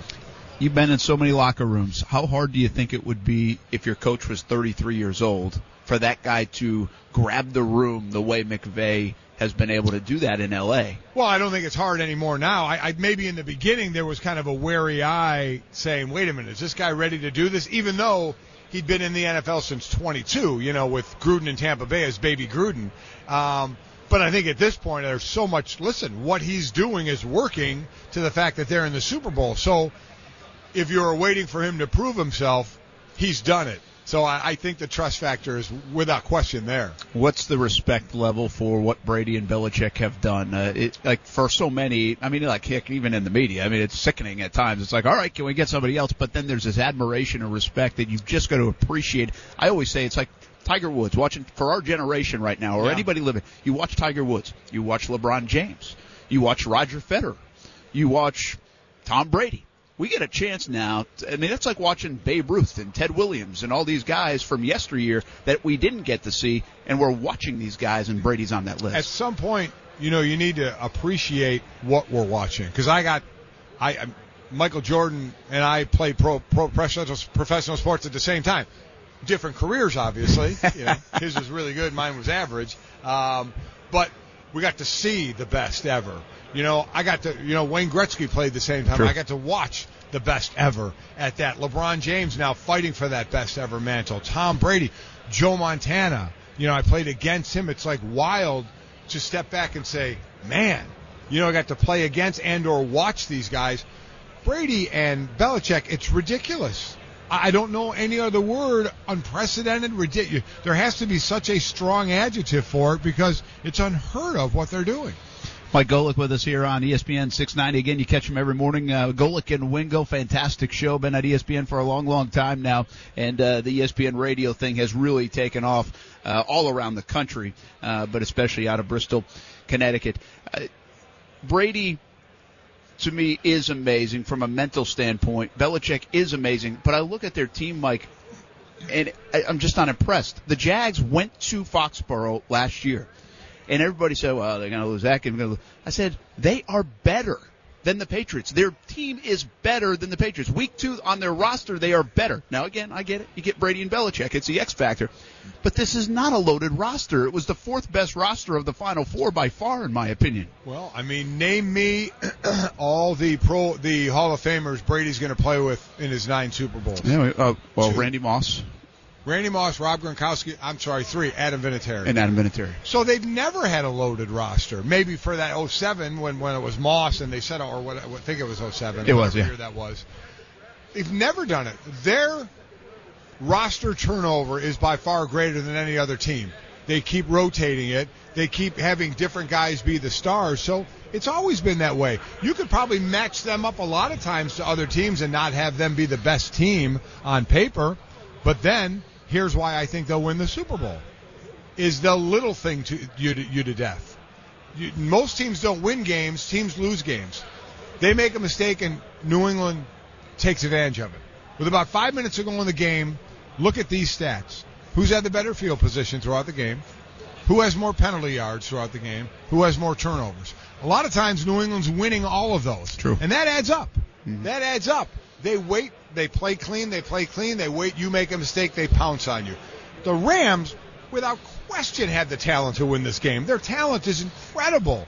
But New England just plays, plays. Third and five, they get five and a half. All of a sudden, they're in the end zone. All of a sudden, they kick a field goal. They're down a little bit. All of a sudden, they're winning by 10. You're like, how the hell did that happen? and they just keep doing it. You're just sitting there going, what happened?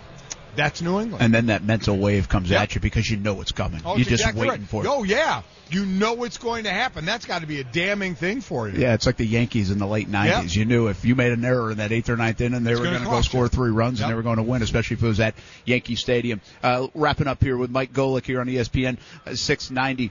You kind of gave your, you kind of think the Patriots are going Yeah. to win this game, right? Yeah, Because 31. I think 31-24. Yeah. uh, yeah. Hey, we we think uh, like 34-24 is what I've got it uh, with uh, the Patriots winning. We talk a lot in Jacksonville about press coverage and why the Jags don't play it more. It feels like they're in that zone and it's soft, and you got Ramsey and Bouye. Right. Go all the way back to 2002 when the, the Patriots started this run. The reason they beat the Rams that year is because I think they pressed Yeah. the the Rams receivers and the officials let them play. Do you kind of feel like both teams in this game almost need to do that? Oh, could get up there and be the physical. Patriots will. That's what they do. I think, you know, you put numbers at thing. I think they were in man 62% of the time this year. That's what they do. They're going to come up, and normally it's refs let it go a little bit, forgetting the non-call, you know, that happened. Yeah, all yeah, Refs normally let it go a little more, so they'll come up and they'll test it. First five minutes, I say, first five minutes of any sport. See what the calls are. Basketball the same way. How tight are the officials calling it? And then it's your job as a team to adjust to that. Not to complain, but adjust to it. If they let it go a little bit, these guys are going to come up and they're going to be handsy all over you. That's their game. That's what they're going to do. All right, you're one of the stars here on Radio Row, but you ever look forward to seeing any any of the oh, actors? I love it actresses, because you never musicians? you never know who you're going to see. Forgetting the the sports world, I, that doesn't enamor me. Yeah. Backstreet Boys are here. you know, you get wrestlers here, you get entertainers here. That stuff's cool to me. That's Yeah. what I like. Well, we're glad you came along. I appreciate that. Mike Golic from ESPN, Golic and Wingo. It'll never be Wingo and Golic. It's Golic and Wingo. Boom. on ESPN 690, 6 a.m. Monday through Friday. Make sure you catch him. We'll be back from Radio Row in Atlanta, Georgia. Super Bowl 50. Well, this is this is the big dance, you know. Um, playing great football all year, but this this is the last one. You know, you gotta play your best football. This is the biggest stage, you know, the biggest stage I ever played on. So we just gotta keep playing football at a high level. Don't forget what got us here, but you know, leave everything out there one more time. You know, one more game, opportunity to be a world champion. That is Aaron Donald, the LA Rams superstar defensive tackle, best player on defense in the NFL, maybe the best player in the NFL. I mean, most impactful. You know what's crazy about Aaron Donald? Listen, linemen are fat usually. I mean, even defensive linemen have a belly on them. That dude is ripped. It's unbelievable uh, what he looks like. He does not look like a defensive lineman in the NFL, uh, which is absolutely crazy. Uh, so he's such a good player, and I guess that's part of his size in general. Had people wondering if uh, he would be a star in the NFL coming out, when he was at the Senior Bowl in Mobile, Alabama years ago. And I think it's maybe the kind of his physique and his style of play to go along with that size that really makes him so difficult to defend. Uh, people thought it would be a tough thing in the NFL. I think it's actually been a helpful thing and more of a difficult thing uh, for offensive linemen. All right, we are just loaded up with guests, and uh, let's welcome in another one right now. You know this guy very well, and his name is Carson Tinker. Hey, Jacksonville what's up, Jaguars long snapper. Jump right on, man. You We're live on ESPN 690. Yeah. Hey, what's up, Uh. I can hear you. Uh, thanks for just stopping in. You're all over the place here in Atlanta this week, huh? Yeah, uh, I came up here for the Verizon deal, and I love Atlanta. Atlanta's a cool city, so uh, my wife and I we went and uh, yeah saw some of our spots and took a little longer getting back than we anticipated, but uh, I'm here now. I'm here. Nah, that's good. Where'd you go see? What, what little Uh, sightseeing? just drive today? around. Yeah, we got a couple of coffee shops and you know a couple of places we like to eat. So nothing crazy. Just you know some stuff that our buddies took us to one time, and we always try to make it back. So. So would you be here without the Verizon thing? Would you have checked this out anyway? Uh, no, probably not. I mean, this is crazy. It's a it's a great experience. It's a lot of fun, but man, it's just too much sometimes with all this traffic, and there's just so many people here. Um, I like to have a reason to be here. I mean, I've seen so many cool people already. Got to meet. I got to shake Jerry Rice's hand, Deontay Wilder, Emmitt Smith. I mean, just so many cool people. So I do love to like you know come when I can, but I don't think I'd come up here on my own. Yeah. You know. Yeah. Who's your favorite football player growing up? Who's my favorite football Yeah, player did growing up? Uh, I grew up watching a lot of college football, so I'd probably say like Shaun Alexander. Yeah, yeah. That- that's like the first guy I remember. Um, I love claiming like Stuart Scott because I grew up playing baseball, and uh, I'd always watch like you know Sports Center with my dad, you know every morning, you know before school, and Stuart Scott was on there, so uh, I love claiming him. Uh, you know, as, as some of my, my first sports memories. But in terms of football, I mean, yeah, I'd probably say Shaun Alexander. That's pretty cool. Uh, and it is neat. I tell you what, listen, I'm not a guy that gets uh, too enamored uh, with the athletes. I really don't. Uh, once I, I actually get more excited, I think, to see stars because my best friend from home like loves it. Yeah. Like he like always said, "Oh, you're so lucky. This is awesome." And so I almost like want to take a picture of people Yeah. to get to You send see to him because he loves it. We saw the Backstreet Boys this morning. I got a picture of the Backstreet Boys today. And, and, and here's, I'm this guy, Carson. I'm like, you could line up 10 of these stars, and I'd be like, yeah, you're going to have to give me a hint. now, not like Jerry Rice or Yeah, Dan yeah. Marino and those guys, but from that part of the world, the, the music and actors and actresses, I'm like, uh, let me take a stab at this one, but I'm probably going to be wrong. But uh, yeah, even the Backstreet Boys was kind of cool. Calais had him on his show. Really? Calais was doing a show on Yahoo. He Calais said is probably he said- singing with him or something. he crazy. said that was his favorite interview, the Backstreet Boys. So uh, good for him. All right. Well, you are doing this campaign with Verizon, which is pretty cool for first responders. Tell me how it came about. And we, I, I shouldn't assume that people know your story about being in the tornado Yeah. uh, in Tuscaloosa, that devastating tornado. Tornado. Um, well, if you want to check it out, it's uh, allourthanks.com. That's like uh, kind of my story and everybody else's story. But I just I wanted to do it to say thank you. You know, there's so many guys out there, uh, first responders that I mean never get the recognition. And um, I've been saying this the whole time. Like my story is just one story about one day. You know, these guys that's their job. They go do it every day. You know, while you're in here talking sports, while I'm in the you know on the football field at practice, those guys are out there saving lives. And uh, I mean, people don't notice that they're there and what they do until it happens to them, you know. And uh, I'm just so thankful, you know, that there's people out there like that. You know, I got a family now, but I've been saying, you know, th- these guys have families too, and uh, you know, the sacrifices that they have to make for their families. Um, it just it shouldn't go unnoticed, and I'm trying to do my part to make sure that it doesn't go unnoticed, and just saying thank you, you know. And part of saying thank you is you have to share the story and Yeah. relive the story. And you wrote a book about it, but uh, you have had to talk about it over the years. It's it's it's part of you uh, when you get thrown from a house in a tornado, in a devastating tornado in Tuscaloosa, and you lose your girlfriend at the time. How do you handle that part of it? I, I don't I can't relate to that. So how do you handle the part where you have to constantly share it, tell it, live it? Um, I think that it is a story that some people out there need to hear. You know, uh, we all have struggles and adversity that we have to face, and I'd like to hope that you know someone can hear me and and see where I am now and say like, you know what, there is a positive. Uh, that, that's kind of my thing is is I want to uh, show people that you can take a negative and turn it into a positive. and I, I'm trying to find every way I can to to make my story a positive. and uh, that that's one of the biggest reasons I, w- I wanted to say thank you through, through this campaign, and I wanted to just show that uh, you know you can take a negative situation and turn it into a positive. Do you have any idea when it's running on Super Bowl Sunday, or do you have to watch all day, record all day, and then kind of? I mean, you've seen the commercial. When when mine is, Yeah. so I think, and I'm not like a you know in charge of it or anything, but I think that kind of they had the players' stories, you know, in the playoffs, and then they're leading up to something bigger for the Super Bowl. I don't Okay. think it'll be mine or anybody. I think I think Okay. it. It'll be I don't be- want to give it away, but I, I think I it's see. yeah. I think it's something bigger. And tell us where you can see it again if people haven't been able to see it yet. Uh, it's, I believe it's allourthanks.com. Okay. And uh, Or my Twitter. They're, they're making me tweet about it, but uh, hey, it's a good thing though because Yeah. it's awareness for first responders. Yeah, you know, I talked just- about the importance. I just wanted to say thank you. You know, uh, yeah, it's just it's just really cool to because I, I was bringing uh, my first responder that I dealt with. His name's Bob. Uh, I was able to bring him. He was up here this morning. He had Really? to fly out. Yeah, Cool. And just like just to get to experience this, you know, this is a lot of. I mean, this is like a whole side of football that people don't even know really exists. You Yeah. know, and uh, just for him to come up here and and get to do that and. Just experience this, you know. Good good for him. I'm glad that I got to, you know, share that with him. Uh, good for you to be able to take someone on that journey a little bit and then do something that's unique and different and memorable uh, for Yeah. them as well. Uh, and they do some fantastic stuff on a daily basis. Got to go in two minutes, but part of football too is injuries. And Yeah. you've had a couple of them. How have you dealt with them? How are you feeling? And because of those injuries, is there some uncertainty whether you'll be back with the Jacksonville Jaguars in 2019? Uh, you know what? There's no uncertainty that I'm going to be playing. You know, I'm out here. I'm uh, telling uh, the guys earlier we got 70 floors on our hotel, and I ran every floor this morning on the stairs. Like I, I'm feeling good. Uh, I feel stronger than ever, and uh, I'm ready to go and attack it and compete.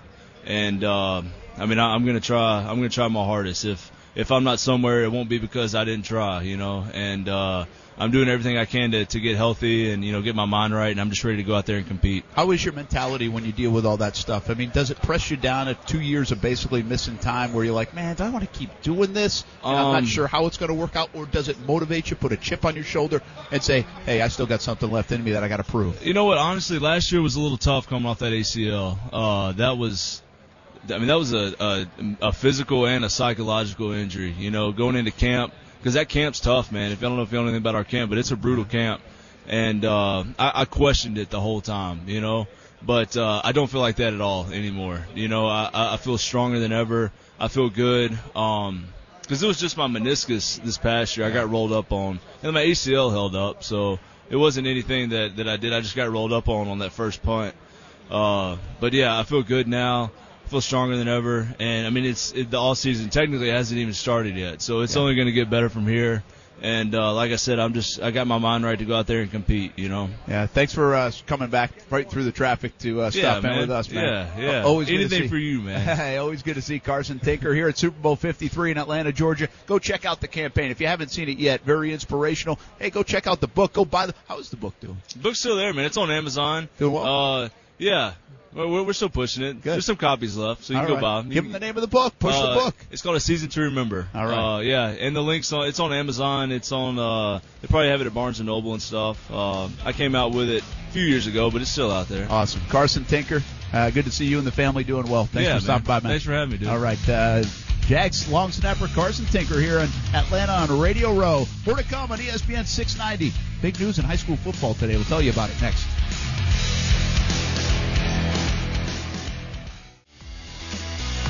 Welcome back to Radio Row, Atlanta, Georgia, Super Bowl 53, Rams, Patriots, and we have had a busy Friday, but a fun Friday. Is pretty cool here in Radio Row as uh, guys shuffle in and out uh, of the lineup. Yannick Ngakoue already joined us. Mike Golick already joined us. Alan Robinson to come. Cliff Avril we've had. Vito Stellino's been on. Carson Tinker just joined us moments ago. And right now we will be joined by the legend of all legends, another Hall of Famer, high school football Hall of Famer, Kevin Sullivan. Coach, what's up? Hey, what's going on? What you guys doing? How about that intro right there, huh, man? Yeah, man. I, I, uh, you named all those people. I got a little bit nervous. You know, there's some big time guys in that thing, and you put me in that same thing. Uh, I don't know about that now. All right. Well, listen, I wanted to catch up with you on two fronts. One, because you won tickets to the Super Bowl, uh, which is awesome for all the work you've done as a high school football coach, for all the kids you've impacted. Uh, you've done it the right way for a long, long time. You're a Hall of Famer, and the NFL recognized that and recognizes high school football coaches around the country. What was that like when you got the word? Uh, we won't tell you anybody that you did it on, on the wrong TV station, but that's okay. Uh, what was it like when you got the word, and uh, and and how surprised were you about it? And how cool is this whole experience? Well, it was uh first off, it was really a surprise because they had been trying to do it for like three weeks, and I'm like, God, you know, they was bringing under the pretense that they were just going to do a thing on me and uh, for all everything that I've done. I had no idea. My wife knew. My daughter had come in. She knew.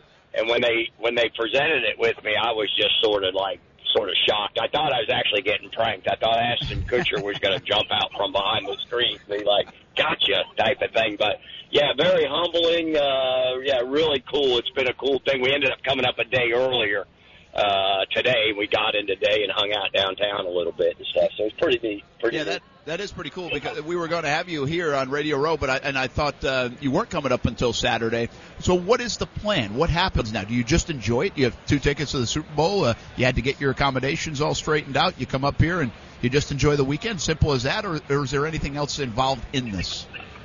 Uh, pretty much. They they got us a couple tickets to the NFL experience, and then they gave us a couple tickets to the honors uh, dinner tomorrow night, where they you know they do all the um, you know the MVP, and the Rookie of the Year, and all that stuff. So that's pretty cool. That's all pretty cool. But just yeah, yeah. So just being able to come around and walk around and, and that has been really. uh really neat. We got in probably about noon today and spent probably about five hours just sort of feeling our way out and what we're doing and anything. We're staying a little bit out in Conyers. It was a little bit cheaper for us out that way.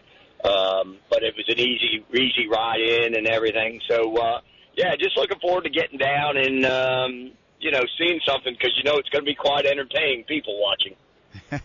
Coach Stuart Weber here. Uh, you'll definitely enjoy the NFL experience. Hopefully, uh, you get to test out your arm, maybe throw the football around a little bit, and, uh, enjoy some of that fan stuff. As for the game on Sunday, who are you most looking forward to seeing play?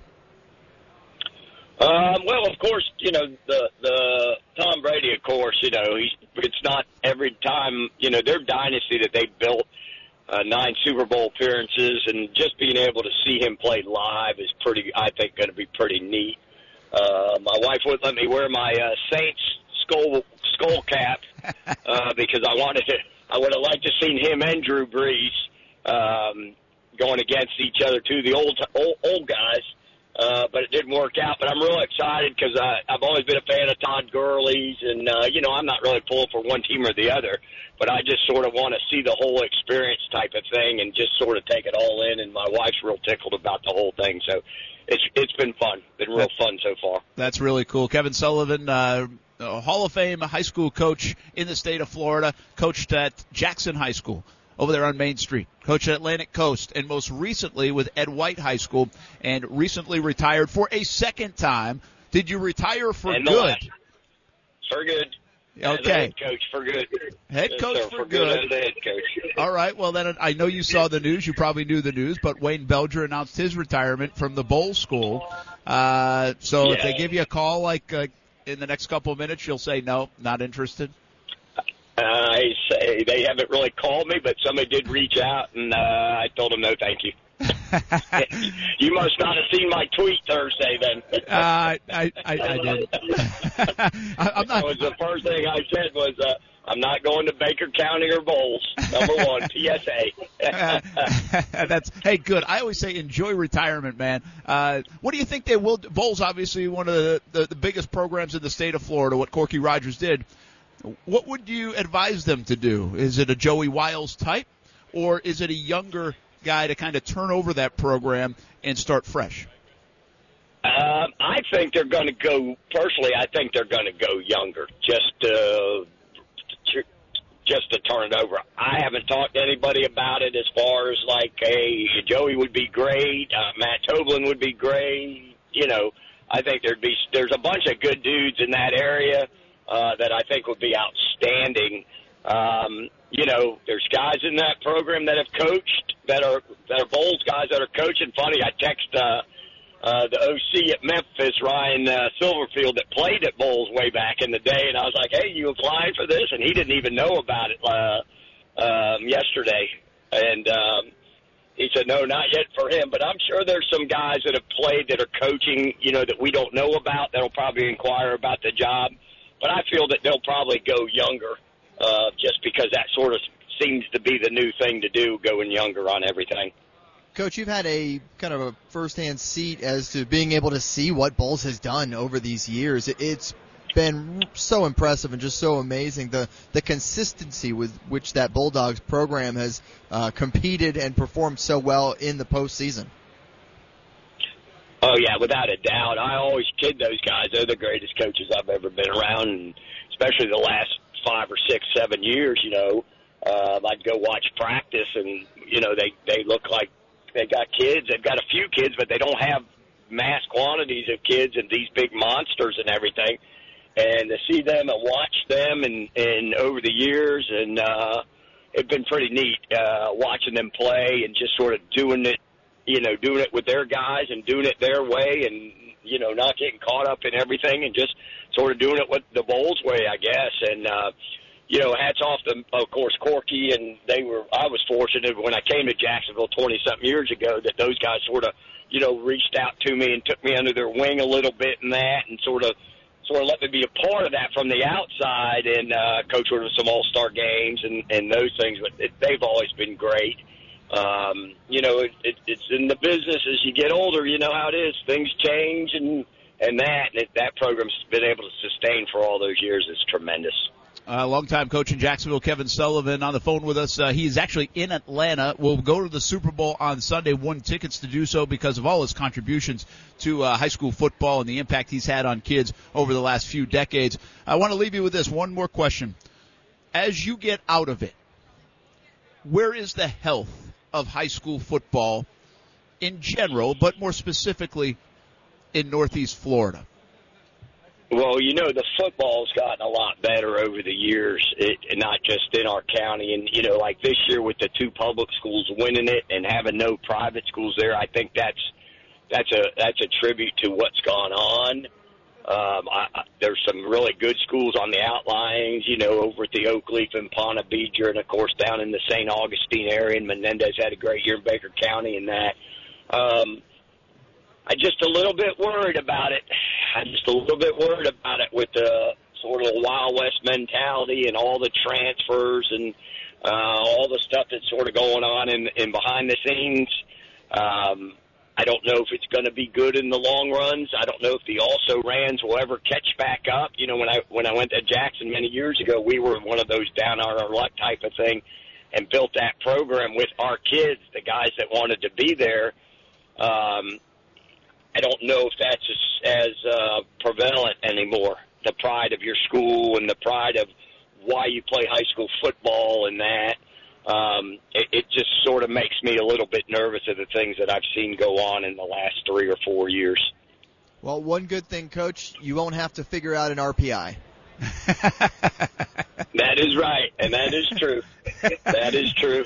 And I think that's a you know I, I I've been there. I told somebody the other day. I said, "You guys don't remember when the champion went? I was a head coach my first two years, and only the champion went. You know." And Yeah. uh, people look at me like, "Really?" I go, "Yeah, 16 teams made it. That was it." That and now it's it. you know, but it, it, it, they're trying to do more things would make the regular season more important, and uh, I, and I can could commend them on that. But I don't want to take away from the districts and everything. And but you know, this will be the new thing, and then in four years there'll be something else. So they're trying. That's, all I give them credit for. They're trying because there's a lot of things they don't have any control over. But at least they're trying to make it more competitive. And I think it, I think even what they did last year was more competitive, even though it didn't quite work out the way they wanted. Kevin uh, Sullivan here in Atlanta, Super Bowl 53. Enjoy the game. We're going to get you on more down the line on ESPN 690 because I love hearing you talk about high school football, and I even want to get your thoughts. And I don't have time for it right now on this whole Georgia pay system compared to Florida pay system because we're losing good coaches just a little to the north of us. Uh, so, and I know you'll you'll have some good comments on that. But down the road, we'll talk about that. Until then, have a fantastic time with your wife and uh, at the game on Sunday. Hey, I appreciate you guys. You guys enjoy yourself. All right, Kevin Sullivan, uh, Hall of Fame football coach in the state of Florida. Uh, Ed White, Jackson, Atlantic Coast. Because of his services, we got free tickets from the NFL to Super Bowl 53. How cool is that? How cool is the next guy we've got on? Allen Robinson, former Jags player, current Chicago Bear, and we talk about a lot of issues. His relationship with Blake Bortles, his relationship with Jacksonville, how close he was to signing a big deal right around the time he got hurt in Jacksonville. That's all next on ESPN 690. Welcome back here to Radio Row in Atlanta, Georgia. Super Bowl 53, Rams and Patriots just a couple of days away now. Brent Martineau on Action Sports Jax on ESPN 690, and happy to be joined by Allen Robinson, the former Jacksonville Jaguars receiver, now Chicago Bears wide receiver. Always good to catch up with A Rob. Haven't seen you in a while, but man, we got to see you on the big stage in the postseason. Congratulations on a good year with the Thank Chicago you. Bears. appreciate it. Congratulations on getting healthy and and really on that big stage, you had probably your best game of the year. That must have been fun. I did. It, it was actually very exciting. You know, for me, um, from the prior year, you know, just just having to watch the playoff games and everything like that. You know, I told myself that whenever I got my oppor- my chance to really play in the playoffs, you know, that was something that I really didn't didn't take lightly at all. You know, all week, you know, for it to be my first playoff game, you know, it was a moment that you wait for your whole entire life. You know, I tell my dad that all the time. I remember being six, seven, eight years old, playing in my little league playoff games and stuff like that, you know, and just kind of how at that point in time, like what that meant to me, you know. So to be able to be in the NFL on the on the biggest stage in football, to have a playoff game and to be a part of that playoff game, you know, for me was definitely taken taken very seriously. We hear that all the time, but you can't feel it. We can't feel it. You can, and you just did feel it. From training camp to regular season, two different animals. From regular season to postseason, two different animals. Oh, definitely, Was it, and what did it feel like? Why was it so different? I think um, the physicality of the game, you know, changes. You know, I think the referees allowed both teams to really decide or try to decide the game by their play. You know, as far as as far as just the physicalness of the game. You know, it wasn't many holding calls. I don't think it was maybe maybe one defensive, you know, um, illegal contact or pass interference, if you will, in that game. You know, and, and and going into that game, that's what you know. You know, you know there's going to be a very physical game. The referees are going to let you guys play. You know, it's not going to be any ticky tack penalties or anything like that. You know, and and for me, I think that really that really plays into my part as a as a receiver as well. You know, being able to be a little bit more physical. You know, at the line of scrimmage, maybe at the top of the route. You know, and it was fun. It was a it was a very fun game. That's what I was thinking. As you're describing, I said, "Oh, that's perfect for Yeah, most I mean, that's your game. Go wrestle definitely. wrestle the football away from Definitely, somebody." you know, and it was and it was to me. I mean, it was the most exciting game of the year. You know, um, just as far as you know, just just kind of how the game was being played, the energy involved with the game, and everything. Let me take you back a little bit then. How tough was last year with the ACL first play of the game essentially in Houston? And then the Jags have this success. You had to live through the the misery, right, of Yeah. those seasons. So you had been part of that. Most definitely. And to not be able to participate and be a factor and, and boy, I don't know where you would have ta- helped take this offense if you were a factor in 2017, but how tough was that mentally for you? It was extremely tough. You know, I remember leaving the wild card game against Buffalo at halftime. You know, um, being down on the field for that game and seeing seeing the stadium be sold out. You know, for me personally, I had never saw or felt that kind of energy in Jacksonville mm-hmm. the whole entire time I was there. You know, so so to really be a part of, you know, the three and thirteens, the five and elevens, and everything like that, to see that wild card energy and to see, you know, what could have possibly shaped up of that season. You know, I mean, it definitely was frustrating. You know, it was it was very frustrating. You know, especially for me because I feel like me personally, I had the best off season. You know, and and and me specifically, I was extra honed in in that off season, not because it was just my contract year, but also because you know, for us as a team and for me as a player, I had a statement to prove. You know, um, I had an awesome year in year two. You know, year three um didn't go so well. So year four for me, you know, was definitely big. You know, and I knew that. You know, and I knew that for me as far as you know, I just wanted to be that player that that everybody had had saw before. You know, so again, um, for me, I put a lot into that. I tell you what, I've been around there more than a decade now, and I think you had the, one of the best training camps I've ever seen. Going into, I mean, you were you you had put the work in, you had played so well. If everybody can get their mind back to not last year's training camp, but the year prior when you were out there, you had a tremendous camp. You were catching everything. So I know what you're saying, and for it to all fall apart. But I got to. So you really left at halftime of the Buffalo game? You couldn't yeah, take it, it well, anymore? yeah, it was um a big thing of it too was I had been I had left because um for me um I had been leaving because of the traffic and and, and everything like that being injured and stuff and that's kind of what they advised me. I mean I could have stayed the whole game, you know, but it was also it was also just a feeling, you know, um when I was there and again to just kind of see how the how the stadium erupted after the national anthem and everything like that, you know, it was tough. Yeah. You know, um me personally it was the toughest game that I had to watch uh, from the sideline since I've been in the NFL. You know, and, and I think the biggest thing of it was, you know, the the game after that, and even the New England game, both of those were away. You know, so it was a different feeling. Yeah. You know, to be able to to see how Jacksonville was, you know, in that wild card game, you know, was pretty unique. I mean, it was something that I hadn't saw before. You know, being there for being there for four seasons. Well, we talk to guys all the time when they get hurt, and they say it is. It's almost uh, it's, it can be depressing at times when Most you're hurt definitely. because you're so separated from the guys that you go to work with and you know and you love, but you're so. And that's a perfect example of definitely, it right there. Definitely, you know, I mean, it's a it's a big separation. You know, for me, um, um, a lot of guys and coaches and everything still came in there and checked on me, you know, throughout the course of my rehab and everything like that, you know. But but it's nothing like being out on that on that grass with those guys, you know. Um, it's a it's a totally different feeling. No matter how much guys check on you, no matter how much you're involved in meetings or anything like that, you know, it's just not the same. How did you help Marquise? How much context, uh, uh, contact uh, in terms of talking to him? Because when Marquise signed, he was first of all surprised that he signed and got a deal because they he thought the money would go toward you, and then I remember him telling us saying, "Hey, it's tough without A Rob, man. That, that was my guy." So I know you're pretty close. Yeah, yeah, definitely. Uh, and and then he gets hurt Yeah. like that, like you had done uh, the year prior. Did you help him through it? Yeah, you know, I'm just just standing just standing in contact with him. You know, just kind of letting him know some of the steps uh, along the way. You know, I mean, I've told him that you know it's gonna be times where you know it's not it's not easy at all. You know, where you're just gonna want to wake up and be 100. percent You know, but at the same time, you still have to mold your body and still have to contour your body to be back to that standpoint. You know, and, and it is frustrating. You know, and and for a guy like like uh, Marquise, you know, I, I know that he'll be he'll be back. You know, and um and um, he has the work ethic. You know, he has the athletic ability. You know, he has everything to bounce back from something like that. You know, so but a- at the end of the day, as well, like I said before, it's just a process. You know, it's a process that you have to mentally stay strong through. The week before the season 2017 i think it was labor day weekend i've heard i don't know if this is fact i've heard that there was some overtures for a contract extension for you to try Yeah, to get it things was, done how was. close were you guys to getting something done that labor day weekend a week before the season started and you got hurt Yeah, I would say that I would say that we were decently close. You know, um, um, we were decently close. You know, at the time, um, everything just kind of wasn't just kind of wasn't wasn't um aligning. You know, so I mean, we were we were still off a little bit. You know, but there definitely were attempts. You know, on on both sides. You know, but at the time we couldn't get it figured it out. You know, and and then and then by that time, a little bit after that, you know, the the season had started and everything like that. You know, and just kind of me and my agent just thought it was thought it would be best. You know, to just go ahead and focus on the season.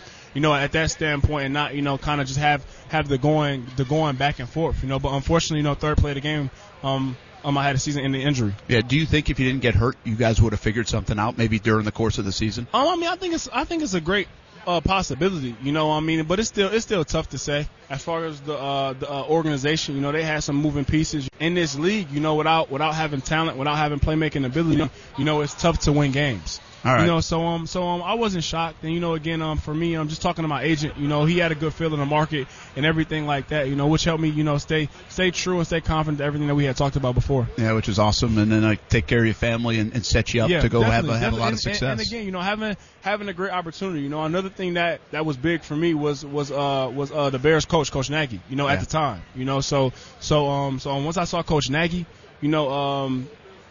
Uh, get signed by Chicago, you know, just the just the kind of offense and the kind of scheme that I saw him have in Kansas City. I knew right then and there, you know, that that would be what would, something that would be best for me, not just for you know just signing there, you know, to help my family and everything, but really for my career. You know, um, I mean, he puts guys in in great situations. He has a great feel for the game, play calling wise, and he has a great scheme. You know, so um, for me, that was that was the trump card right there. Yeah, and it's worked out pretty well. He seems like a good offensive mind. That offense seems to develop. You have a lot of weapons on Yep, that offense. yep. But when did you feel back to Allen Robinson, the player you think you can be the $13 million guy? Because coming off that ACL is not interesting. No, it's- I mean, yeah, not easy. We, definitely. we've seen it with like Sen'Derrick Marks in the past. Remember when he had the ACL and he even said it was tough to get back. It was tough. How long did Um, it take you to get back to say, all right, I would here say I the game where I felt best like my well the moment I felt best like myself in game and everything, I would say would be a Miami Dolphins game.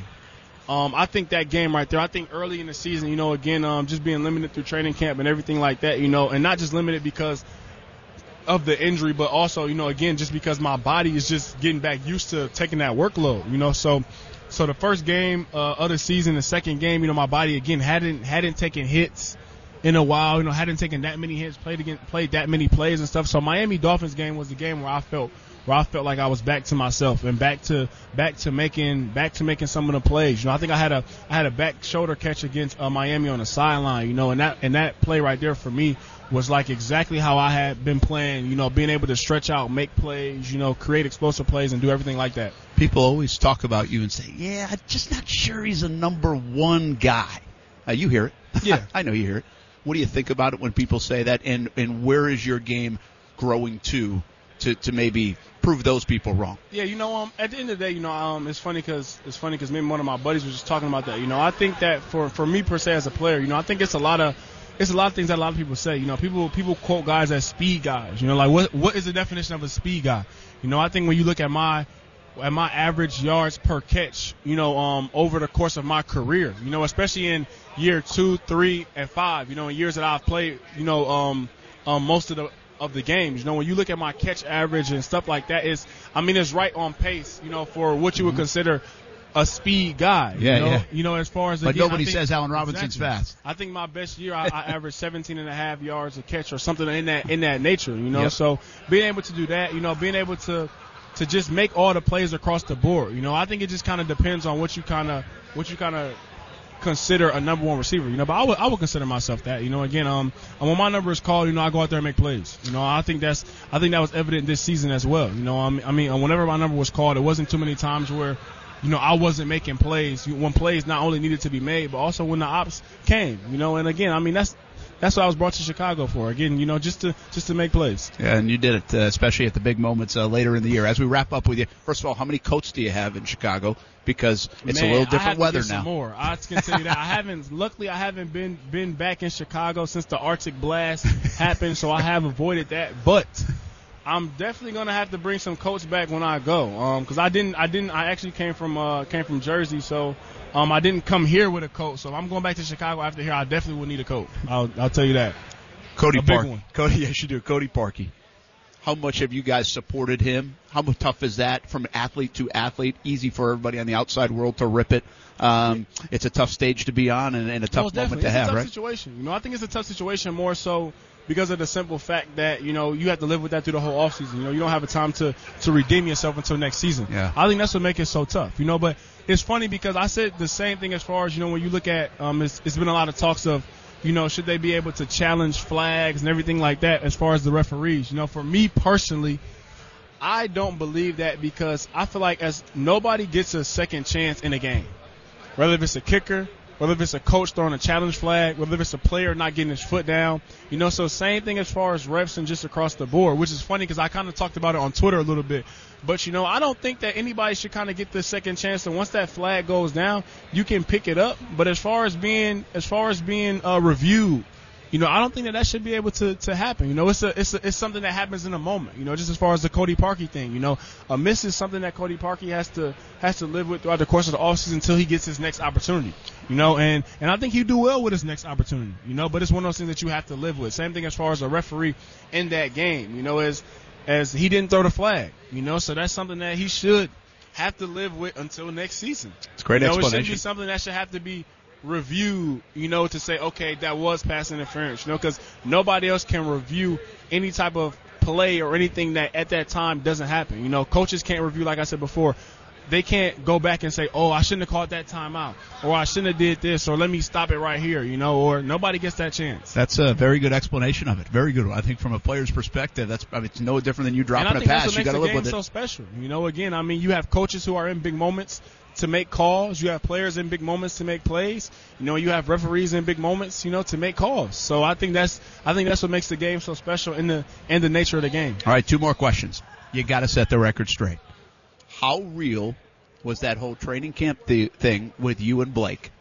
That got obviously went viral. and what is your or was your relationship with Blake? Your thoughts on obviously the quarterback in Jacksonville who might no longer be in Jacksonville um, when March comes around. Me and Blake had a good relationship. You know, we've even we've even talked to um um we had a couple uh short conversations, you know, throughout the course of the season. You know, um I saw some of the some of the some of the heat he was taking and, and stuff like that. And as far as me playing with a guy like that, you know, um um I, I was able to to contact him and tell him, you know, just just to keep battling, you know, to keep battling, you know, don't let anything phase you. You know, so um, I think that I think that me and Blake relationship was a lot better was a lot better than than, than many people kind of portrayed it to be. You know, at the end of the day, that was my teammate for four years. You know, we came in the same draft class together. You know, we went through a lot of ups and downs together. You know, so um, again, um, I think it was very good. You know, like I said before, I mean, I even talked to him throughout the course of this season. You know, I know he was going through some things. You know, and just for me as a player, you know, who has gone through some things as well and play with him. You know, just to be able to talk to him and tell him, you know, to to keep his head up. You know, I mean, he's played well in this league and and he know he can make plays in this league. You know, don't let the media beat you up too much. You know, I mean, the media wants to beat up everybody they can. The media is like a bully. Mm-hmm. You know, if you allow them to beat you up, they're going to they going they going to do it. You know, so just you know to go out there and just try to you know to do his thing. So um, again, I think we have a I think we have had you know and a good relationship. I think we still have a good relationship. Yeah, well said. Uh, all right, one last one for you. Did you need a change of scenery? I, I wondered that. I'm not. I'm gonna be honest with you. I said I I don't. I don't know if he feels great in Jacksonville. I, I, think- I don't know if you need a Chicago or if you need a, a Dallas or a, a New York. I, I, I wonder that out loud. I mean, sometimes, and I, I'd like to get your thoughts on that. Is it Yeah. better that were you not gr- the greatest fit for Jacksonville for you personally? I mean, I think Jacksonville needs you. Uh, we said that too, but did you need to get out of Jacksonville? I'm gonna be honest. For me and my career, yes. Based off the simple fact that you know, even even and, and this is even something I feel like about Blake. You know, it's very tough in this league to play with numerous offensive coordinators. You know, to have multiple coaches, it's a lot. It's a lot of moving pieces, and it's a lot of revolving doors. You know, so for me to be able to get to Chicago, you know, when they were getting um, their head coach in place, you know, when they have their quarterback in place, you know, and everything like that, you know, going into work and everything like that, it was it was everybody was on the same page always. You know, it wasn't you know from from my uh, rookie year we had a different offensive coordinator second year. You know, we had a great year with Coach Oli. You know, six or seven games into the next year, we fire Coach Oli. You know, now we have interim Coach Hackett. You know, then we fire Coach Bradley. Now we have Coach Marrone. You know, and then we and then and then they have Nate Hackett through that year and a little bit of this year. Now they fire Nate Hackett. You know, so it's like it's tough. You know, as a player, it's extremely tough, and especially when these people are the head guys of the offensive side of the ball, the side that you're on. It's it's a lot of different schemes. So it's a it's a lot going on to whereas you're trying to figure everything out. You know, playing with different coaches and you know everybody having their different opinion and where they see you at and you know it's a lot of it's a lot going on you know and it's tough you know so I can only imagine how it could be you know for for for a quarterback because as as receivers, you know, me, Allen Hurns, even Marquise Lee, you know, we felt the difference of just, you know, as far as how Allen Hurns, you know, fit into Coach Coach uh, Oli's scheme. You know, a scheme that really utilized the slot. You know, and the slot had a lot of different chances and a lot of different opportunities. You know, based on compared to Coach Hackett. You know, where it was kind of a different, you know, run the ball down the field kind of guy. You know, so I mean, as a player, you know, you do feel that. You know, uh, for me, I feel like I can fit into any scheme. You know, but but it's tough. You know, when you have when you're trying to just learn and trying to adapt to new coaches and, and, and new schemes, you know, every year and some change. It's, it's, it's very tough. Extremely well said. Candid Allen Robinson. Looks like you're in a good scheme right now, man. Most Congrats. definitely. Most, I love it. I love it. Can't complain by any means. Congratulations. Have a good off season and uh, go kill it next year with, in Chicago. I appreciate it. Allen Robinson on ESPN 690, former Jags receiver, had a huge playoff game for the Chicago Bears. Wish him the best as he moves forward in his career. We'll see what the Jags do. A lot point toward that quarterback spot. Uh, we'll be talking so much more about it. It was good to talk about the Jags Super Bowl week. Someday we'll talk about the Jags in the Super Bowl. Fantastic job by Stuart Weber. Great job by Marcel Robinson and Austin Lane here all week in Atlanta at Super Bowl 53. Nice job back home, Justin Kuzart. We'll talk more NBA next week, I promise. All right, that's fine.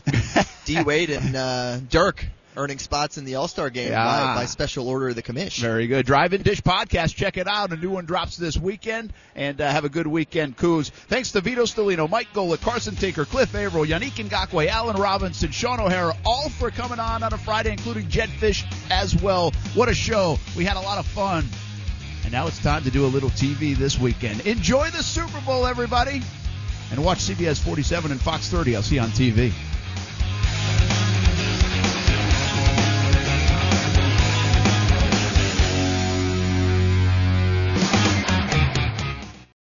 This is the story of the one. As a maintenance engineer, he hears things differently. To the untrained ear, everything on his shop floor might sound fine, but he can hear gears grinding or a belt slipping. So he steps in to fix the problem at hand before it gets out of hand. And he knows Grainger's got the right product he needs to get the job done, which is music to his ears. Call, clickgrainger.com, or just stop by. Grainger, for the ones who get it done.